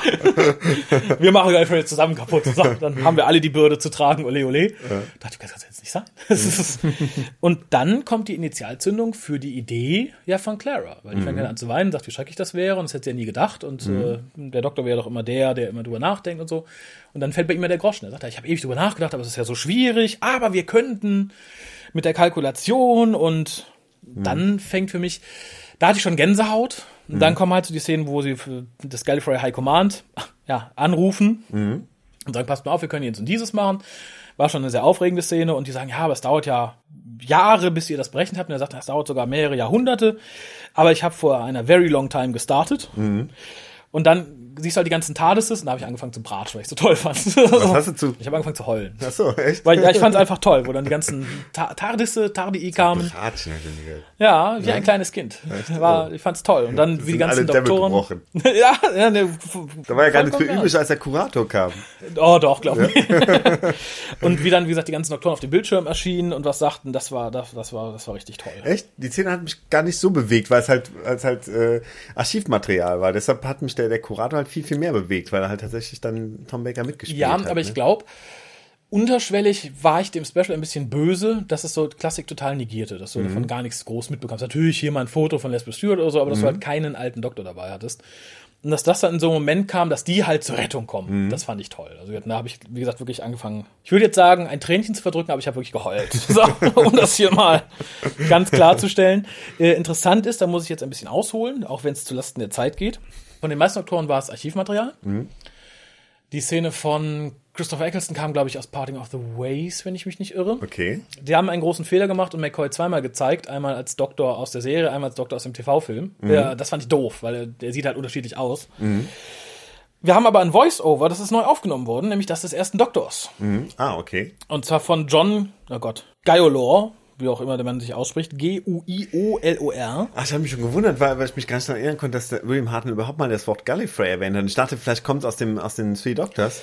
Nee. Äh, weil zu seiner Zeit äh, gab es den Begriff Gallifrey ja noch gar nicht. Das Eben. ist ja erst später Und eingeführt dieser worden. Mensch ist wirklich ein äußerst talentierter Voice-Actor. Er kann Tom Baker, er kann, wie gesagt, den ersten Doktor grandios und er wurde auch schon von der BBC verpflichtet, nämlich für Planet of the Giants. Da ist ja eine Rekonstruktion der ursprünglichen Vierteile-Version auf der DVD. Ich habe sie leider noch nicht hier, ich habe nur Ausschnitte gesehen. Und da spricht er die Szenen, die halt nicht existieren, für den ersten Doktor. Mhm. Ach so, okay. Und er ist wirklich gut. Also einige sagten, lobten ihn damals schon als, ah, kann man hier jetzt für die Rekonstruktion und so. Er ist wirklich sehr gut und ich habe auch lange nicht gedacht, ich habe wirklich, das ist wirklich irgendeine zusammengesetzte Satz aus alten Folgen. Ich dachte, aber Gallifrey passt nicht und so. Großartig. ah, okay, das ist natürlich super. Ja. Dann natürlich auch großartiges Auftreten von Capaldi. Schlau gemacht, nur seine Augen, also Kostüm war noch nicht zu sehen. Kannte Ja, man damals natürlich noch nicht. Und ich glaube, das ist das erste Mal im TV, dass wir eine kommende Regeneration des Doktors sehen, bevor sie überhaupt dran ist. Mhm. Da kann man natürlich fragen, was ist denn mit allen weiteren Kommenden? Warum sind die nicht da? Ne? Wenn, wenn schon eine Kommende da ist, wo, sind die anderen? Ne? Aber Ja, war da natürlich wusste halt man- nett, weil weil man halt wusste, der kommt bald und dann Ja, schon und was da, zum da zu wusste man ja noch nicht, dass der Doktor bald äh, 25 Regenerationen haben wird. Mhm, Naja, Also insofern fand ich es okay, dass die Timelapse auch von allen 13 sprechen. Damals sind wir auch wieder noch davon ausgegangen, dass es nur 13 gibt und Ende aus. Ich fand's toll. Ich fand's schön, dass man es so eingebaut hat. Mm, Ja, ich möchte noch betonen, die Berechnung hat nichts mit dem Screwdriver zu tun. Und wenn ihr es fünfmal nicht versteht, ja, ja. und dann ist Gallifrey weg vom Fenster. ähm, schön auch wieder eine Szene, wo der Hurt Doktor mir aus der Seele sprach, ist dieses Geronimo Alonsi, oh, for God's sake. Fand ich toll. Das könnte dann aber tatsächlich vielleicht sogar der, was ist das, der, die Catchphrase des, des War Doctors sein, for God's sake. und wie gesagt, dann ist Gallifrey weg, fand ich sehr schön. Und wir sind dann wieder im Museum. Mhm. Es wird direkt auf die Roundels an der Wand geblendet. Das fand ich sehr toll. Da dachte ich direkt, aha, mhm. sieht ein bisschen aus wie eine alte TARDIS. Und jetzt ist mir erst später aufgefallen, als Tom Baker dann geht, dann, dann Echt? ist mir, glaube ich, die Roundels aufgefallen. Das nicht. Mir vielen sagt, ich dachte, ach guck mal, das, da ist das Roundel-Motiv. Ich habe es da aber noch nicht irgendwie gedacht, dass das jetzt irgendwas eine, irgendeine Bedeutung hat. Gut finde ich auch, dass sich keiner der drei an irgendwas erinnert, bis zu dem Punkt jetzt. Also nur der aktuelle Doktor ab jetzt erinnert sich an das, was wirklich passiert ist. Weil damit hat man auch sichergestellt, dass die Änderung des Time Wars und die Nichtzerstörung Gallifreys die bisherige Historie des Doktors beeinflusst. Das fand ich sehr schön. Dann natürlich ganz toll der Verweis an Hartnell, als der War Doctor in seiner TARDIS ist und sagt, uh, wearing a bit thin und dann regeneriert. Das war ja eh ein großes, großes Anliegen von Stephen Moffat, alle Regenerationen zu zeigen. Darum haben wir halt die von Eccleston zu Hurt und Hurt, äh, von McGann, zu, genau. Mhm. und von Hurt zu Eccleston. Ich denke, er hat es auch gemacht, dass sichergestellt ist, dass keiner da irgendwas anderes zwischenpopelt. Da bin ich mir auch sicher, dass nicht irgendwie in, in fünf Jahren Showrunner sagt, ah, aber hier das haben wir ja nicht gesehen, darum sind noch 17 Doktoren zwischen und in echt hat der Doktor währenddessen eine Pornokarriere hingelegt oder so. Ist aber ein bisschen doof für Big Finish. Dann können die niemals sagen, so, wir machen jetzt mal einen, einen anderen, einen anderen neunten Doktor oder so. Dann sollen sie Unbounds wieder rauskramen. Also wie gesagt, es scheint Nick Briggs ja nicht zu interessieren. Es waren ja mal angekündigt, weitere Unbounds, aber der scheint es ja begraben zu haben. Das, das ist, glaube ich, die, die kleinste, das kleinste Problem. Insofern weiß ich nicht. Ja, dann kam natürlich der I don't want to go Scherz, finde ich gut. Wurde auch dann entsprechend quittiert, wie wir ihn quittiert hätten. Ne, Und da ist ganz wichtig, in dem Dialog konnte man dann ganz sicher sein, wann die Folge für den zehnten Doktor spielt. Nämlich irgendwo zwischen Waters of Mars und End of Time. Bei End of Time ist er dann ja schon verheiratet. Und hier fragt er ganz ängstlich, wie geht's denn weiter und so. Und ich habe ja Angst, sie will nicht sterben. Ja, man hätte dieses I don't want to go Gehabe ja be- besser bei Matt Smith verstehen können, weil der nun wirklich davon ausgeht, dass er auch für immer stirbt. stimmt, ne? genau. Mhm. Insofern fand ich es ganz nett quit- quittiert. Ja, und dann ging es natürlich los. Mhm. Da, das war wirklich ein Gänsehautmoment, wie er da sitzt und dann sagt so, ah, ich könnte ein Kurator sein und Mhm. so. Da ahnte ich schon, jetzt kommt irgendwas. Und dann dachte ich, okay, jetzt kommt vielleicht ein alter Matt Smith rein oder Mhm. aber als dann Tom Baker kam, das war dann, das war der zweite Moment, wo ich dann anfing, so ein bisschen, Ja, war auch klasse, ne? wo auch wohl viele in Kinos angefangen haben zu heulen. Also in einer anderen Facebook-Gruppe fragt auch jemand, "Hä, Nemi hat eine Frau angefangen zu weinen, warum das denn? Hä?" Ja, bei, bei mir im Kino war halt dann da auch die Hölle los. Wie gesagt, Mhm. das, das war halt äh, das Gute, an, im Londoner Kino zu sitzen, weil ich halt echt tierisch gefreut haben, da Das Tom stimmt. Baker zu sehen. Ne? Mit Recht. In, in, interessanterweise kommt der Curator schon vor in dem Tie-in-Roman oder E-Book äh, Summer Falls, was angeblich von Amelia Williams, also von, von so. Mhm. Amy Pond geschrieben wurde. Da kommt schon eine mysteriöse doktorgleiche Figur, die sich The Curator nennt, vor. Mhm, okay. Interessant war ja auch, dass, äh, dass er sagt, es gibt einige Gesichter, die man gern nochmal wieder sieht. Was am Endeffekt impliziert, dass, äh, dass äh, man die anderen nicht so gern wieder gesehen Genau, hätte. das, ne? das, das, fand ich, das fand ich wirklich toll und auch dieser etwas, das ist was, das habe ich als Kind immer so, so habe ich Doktor kennengelernt, als etwas Mystisches. Mhm. Weil der siebte Doktor war auch immer so ein bisschen ungleich, ob er Merlin ist oder nicht und mal Mhm. wird oder nicht war und so. Und so ähnlich finde ich, ist es auch hier, dieser Dialog zwischen den Mhm. beiden, wo er dann sagt, so, ja, die alten Gesichter siehst du irgendwann wieder und so. Und äh, wenn ich du wäre, vielleicht bin ich ja du. Das, das fand ich einfach, das fand ich toll, das fand ich großartig. Ich fand es großartig Mhm. Ja. geschrieben, ich fand es toll in Szene gesetzt. Und es wird nicht richtig erklären, das kann es ja auch nicht im Endeffekt, weil warum, warum soll es dann einen alten, einen alten vierten Doktor geben irgendwie, ne, der, der nie so alt geworden ist. Ja, aber äh, ich glaube, das macht halt dieses, dieses Mystery aus. Mhm, ja. Für mich ist es Tatsache, dass es so ist. Wie es irgendwann dazu kommt und warum, unter welchen Umständen, Mhm. ist mir egal. Ich fand es großartig. Und die Leute, die sagen, ja, es kann ja aber gar nicht der Doktor sein. Ja, das ist nicht der Doktor, das ist der Tom Baker. Punkt. Es geht nur darum, dass Tom Baker da ist. Mhm. Ja, ja. Es geht nicht darum, da irgendwie ein großes Mysterium aufzubauen. Es ist Tom Baker. Mhm. Und das war toll. Ähnlich wie die letzte Sequenz, die ja dann eher so eine Traumsequenz ist, wo der Doktor halt sagt, ja, Clara fragt mich manchmal, wovon ich träume. Und äh, dann fand ich den Satz sehr schön, dass er sagt so, wohin ich gehe, das ist nach Hause. The long way round. Und das ist halt so eine Umkehrung der bisherigen Serienlogik irgendwie, weil Hartnell war der Doktor, der weg wollte. Weg von zu Hause. Und Möglichst weit. Und jetzt kommt er zurück. Ja, bin ich mal gespannt, ob das, äh, ob das Stephen Moffat noch in seiner restlichen Zeit dann irgendwie noch, noch löst, das Problem, dass man Gallifrey in der Zeit noch wieder sieht, ne? Ich nehme es an. Also ich persönlich, um jetzt mal den Weihnachtsspecial vorzugreifen, hätte mir ja gewünscht, dass tatsächlich die Regeneration 10. Doktor zu 10. Doktor nicht als eigenständige Regeneration gilt. Capaldi der 13. ist, in ein oder zwei Staffeln Gallifrey wieder auftut und dann weitere Regenerationen bekommt. Das ging mir jetzt alles ein bisschen hoppeli hopp. Ich glaube, dass, dass Stephen Moffat das gar noch selber machen wollte und Ja. äh, er nicht genau weiß, ob er bei der nächsten Regeneration noch dabei ist. Genau. Und ich glaube, der wollte einfach selber eine Lösung dafür finden. Ne? Ja, das äh, ich war, glaube ich, ein bisschen egoistisch von ihm, könnte ich mir. Ja, ich nehme mir ich auch mal an. Aber ich, ich fand es unter den Umständen okay, auch wenn es ein bisschen schnell ging. Was ich ein bisschen albern fand, aber irgendwie total passend, ist in der letzten Aufnahme, wo der Doktor raustritt zu seinen anderen Inkarnationen. Mhm. Von hinten siehst du, dass es ganz schlechte Double sind zum Teil. Es hat mich ein bisschen geärgert. Und von vorne fand ich es toll, da sind ja die Originaldoktoren elektronisch eingesetzt worden. Nur statt Tom Baker hat man Tom Bakers Wachsfigur genommen, ähnlich wie bei den Aufnahmen zu äh, The Five Doctors. Das fand ich sehr geil. Das halt diesen braungebrannten Mallorca Baker, der wechselnd dazwischen steht. Ich dachte erst wie albern, aber es ist halt auch so ein Wink an die damaligen Promo-Fotos und das fand ich richtig, richtig lustig. Ja, ja, im Kino kann man natürlich extrem sehen, wie, was, das ist ein Fake, also von hinten als auch von vorne. Äh, fand ich dann nachher, als ich es mir jetzt nochmal erneut am, am kleinen Bildschirm angeguckt habe, gar nicht so schlimm. Aber im Kino war es schon äh, Schockierend. schockierend schlecht. Ja, wir also haben ja eigentlich schöne Szene, aber dann, dann doch ein bisschen kaputt schlecht. Ne? Mhm. Aber wir lernen ja, du hast einen briefmarkengroßen Bildschirm. da fällt es nicht so auf. Das ist alles halb so wild. Hier in HD war es dann doch auch, auch noch genauso schmerzlich wie beim ersten Mal gucken. Ah, schade. Äh, zwei Bemerkungen noch, und zwar einmal zur generellen Musik, mal abgesehen von der Screwdriver-Szene, die ich toll fand. Ähm, die Musik durchweg finde ich total toll. Einmal aus dem Fakt, dass sie immer sehr passend gewählt ist. Und äh, zweitens wegen des Faktums, dass sie ganz oft, gerade bei entsprechend alten Figuren, die auftauchen, Musik aus alten Zeiten referenziert. Also vor allem so aus der, aus der, natürlich aus der Tennant-Ära und so, bei Rose und so weiter und so fort. Fand ich sehr gelungen und vor allem sehr, sehr akribisch und kleinfilmelig ausgesucht. Und was mich natürlich am meisten gefreut hat, als Deutscher, der mit der deutschen Synchronisation zur Doktor gekommen ist, ist die Verwendung von Michael Schwarzmeier für alle Synchronstimmen der alten Doktoren. Hat mich, hat mich sehr gewundert. Also habe ich auch darüber erfahren, dass, dass du es bei Facebook gepostet hattest, weil ich mir die deutsche Version noch nicht angeguckt hatte. Ja, finde ich Wahnsinn, ne? dass man ihn, äh, keine Ahnung, extra für Art einfliegen lassen oder was auch immer, ne? Aber das. Äh, Ich denke mal, unter Umständen wird er das bei sich irgendwo im Studio aufgenommen haben. Waren ja nur drei, vier Sätze. Ja, gut, für ein bisschen mehr Sätze mit Tom Baker, aber ich glaube, das hast du auch mal im örtlichen Studio aufgenommen und hingeschickt. Per Leitung oder notfalls per E-Mail. Ich weiß nur aus sehr verlässlicher Quelle, dass er wohl tierisch Spaß dran hatte, dass er sehr viel Freude hatte und äh, es, es ist sehr aufgeregt war, es dann selber zu sehen, weil er hatte wohl bis zum Erscheinen der DVD offiziell noch gar nichts davon gesehen. Und hat sich wohl sehr darüber gefreut, dass er da nochmal sprechen dürfte. ja, das glaube ich. Ja.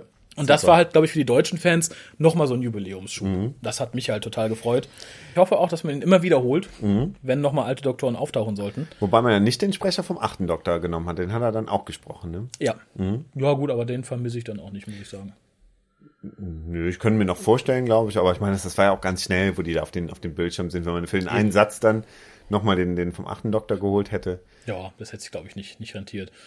Wie haben sie es denn ähm, auf der auf der DVD mit den äh, mit dem mit dem Prequel gemacht? Äh, ist das mit Untertiteln oder? Das mit? Untertiteln, Hm, ja. Okay. Also Polyband übersetzt, glaube ich, nicht selber. Das lohnt sich, glaube ich, für Dr. Who noch nicht. Erstaunlich fand ich, dass Michael Schwarzmeier, jetzt wo er ein bisschen älter ist, auch sehr gut als vierter Doktor funktioniert hat, fand ich, im Deutschen. Das hätte ich nicht so erwartet. Ich bin durch. Hast du eine Wertung für mich? Ja, ähm, also es ist natürlich eine super Folge. Ähm, wie gesagt, mir, mir waren die Saigons fast noch ein bisschen zu viel irgendwie. Da, da hätte man was, ne, ne, hätte man, wenn es noch eine Parallelgeschichte geben musste, dann hätte man vielleicht eine kleinere Geschichte machen können und so. Das, ähm, aber das sind eigentlich äh, Kleinigkeiten. Insofern würde ich, glaube ich, schon irgendwas zwischen 8,5 und 9 geben. Ich gebe mal die 9. Ja, okay. Die Jubiläums Das 9. Ist eine Punktlandung, was meine Wertung angeht. Ich gebe auch zwischen 8,5 und 9. Nicht fehlerfrei. Fehler, die ich aber in Anbetracht der, der sonstigen Folge ganz gerne verzeihe. Wie gesagt, ich bin Stephen Moffat sehr dankbar für diese Folge, weil sie viel macht, was ich nicht erwartet hätte, aber mir immer erhofft habe. Wie gesagt, das ist die, die Quittierung mancher Dämlichkeiten von New Who durch den Mund des War Doctors. Hat mich total begeistert. Äh, ein vernünftiger Umgang mit dem zehnten Doktor, der beweist, dass man durchaus aus der Figur noch was rausholen kann. Ja, du hast ja auch mal gesagt, Tennant ist ja kein schlechter Schauspieler. Nee, es um ist nur Gottes die, Willen. die Figur manchmal nicht, äh, ja, nicht, nicht, nicht toll porträtiert worden. Oder, oder wenn, wenn er halt komische Seiten hatte, dann, dann wurden sie halt nicht klar als, als irgendwas Seltsames dargestellt, sondern man hat das Gefühl, Genau. man, Ja, die und- Autoren finden das auch irgendwie cool, dass er so ein, Komischer Kerl ist. so ein Poser ist irgendwie. Ja, und vor allem, ich, ich finde, David Tennant hat sehr wenig Eigenes reingebracht. Er hat halt immer so eine Mischung, irgendwie was Doktorisches gemacht aus alten, alten Doktoren und so. Aber ich finde, wenn man die Figur ordentlich lenkt via Skript, und das ist hier gelungen, dann hat er was durchaus Eigenes, was ich schön finde. Auch wenn das hier ein bisschen in die Richtung ging, dass er sich selbst irgendwie immer ein bisschen über seine Art lustig macht. Wie gesagt, wie gesagt, mit dem Hasen oder so und so. Aber das funktioniert sehr gut. Gerade nach der vierten Staffel, wo die total albern war in die Richtung, war das großartig. Großer Minuspunkt ist für mich Osgood. Hätte ich nicht gebraucht, finde ich unsinnig. Was es soll, muss mir Moffat irgendwann mal erklären. Bei einem Bier oder zwei. Der ganze Saigon-Strang hätte nicht sein müssen und wenn, hätte man ihn aufklären sollen. Aber wir haben drei großartige Doktoren, da schließe ich jetzt auch den zehnten Doktor mit ein. Hurt als Doktor ist phänomenal. Ich wünsche mir, dass es da zumindest auch noch Bücher gibt. Audios wäre noch geiler, noch mehr Minisodes sowieso. Aber für John Hurt wünsche ich mir zuerst mal die Actionfigur. Ja, natürlich. Die, die, die als allererstes. Ich weiß nicht, wir haben alle alten Doktoren. Die Folge war emotional. Ich habe geheult. Das ist immer ein gutes Zeichen. ähm, ja, ich war sehr begeistert. Wie gesagt, ich, ich gebe, tendiere eher zu 8,5 in Anbetracht des nicht aufgelösten Saigon-Dingens. Ich hätte auch vielleicht die 9 gegeben aus einer Begeisterung heraus. Die Begeisterung vieler Leute, die im Kino waren, kann ich nicht unbedingt teilen, weil Rudel gucken ist ja immer geiler als alleine. Und da be überbewertet man ja auch schnell Sachen. Insofern bleibe ich bei der 8,5. Bedanke mich jetzt beim Harald, wir haben wahrscheinlich schon viel zu lange gecastet. Das hat beim, beim Kino noch den Vorteil, dass mich der, der Typ an der Theke missverstanden hat. Ich wollte einen Ginger Ale haben. Aha. Und der hat mir einen Gin Tonic gegeben. Das heißt, ich war ein bisschen angeheitert. Toll. des Specials. Der sagt, was? was? Ich sag, Ginger Ale. Einen Gin Tonic gegeben, ich habe es selber nicht gesehen. Das war eine Dose und ich dachte, ja gut, alles klar. Das, äh, Ja, das ist natürlich. deshalb war ich, glaube ich, noch, noch positiver gestimmt. Das war so great. Oh, 16 Doctors. Da bin ich ja froh, dass du jetzt nüchtern mit mir über die Folge reden genau. wolltest. Bis ja nicht dazu kommt, den Glühwein aufzukochen. Genau. Ja, euch allen viel Glück und viel Spaß dieses Jahr. Dir auch ein angenehmes Restjahr. Ich hoffe, wir sehen uns bald wieder. Dass wir uns im Verlauf des Jahres nochmal wiedersehen. Genau. Und ja, und ihr schaltet auch beim nächsten Mal wieder ein, wer auch immer dann hier sitzt. ja, du wirst wahrscheinlich schon da sitzen, Ja, oder? ich, ich komme einfach nicht drum rum. Bis dann. Tschüss.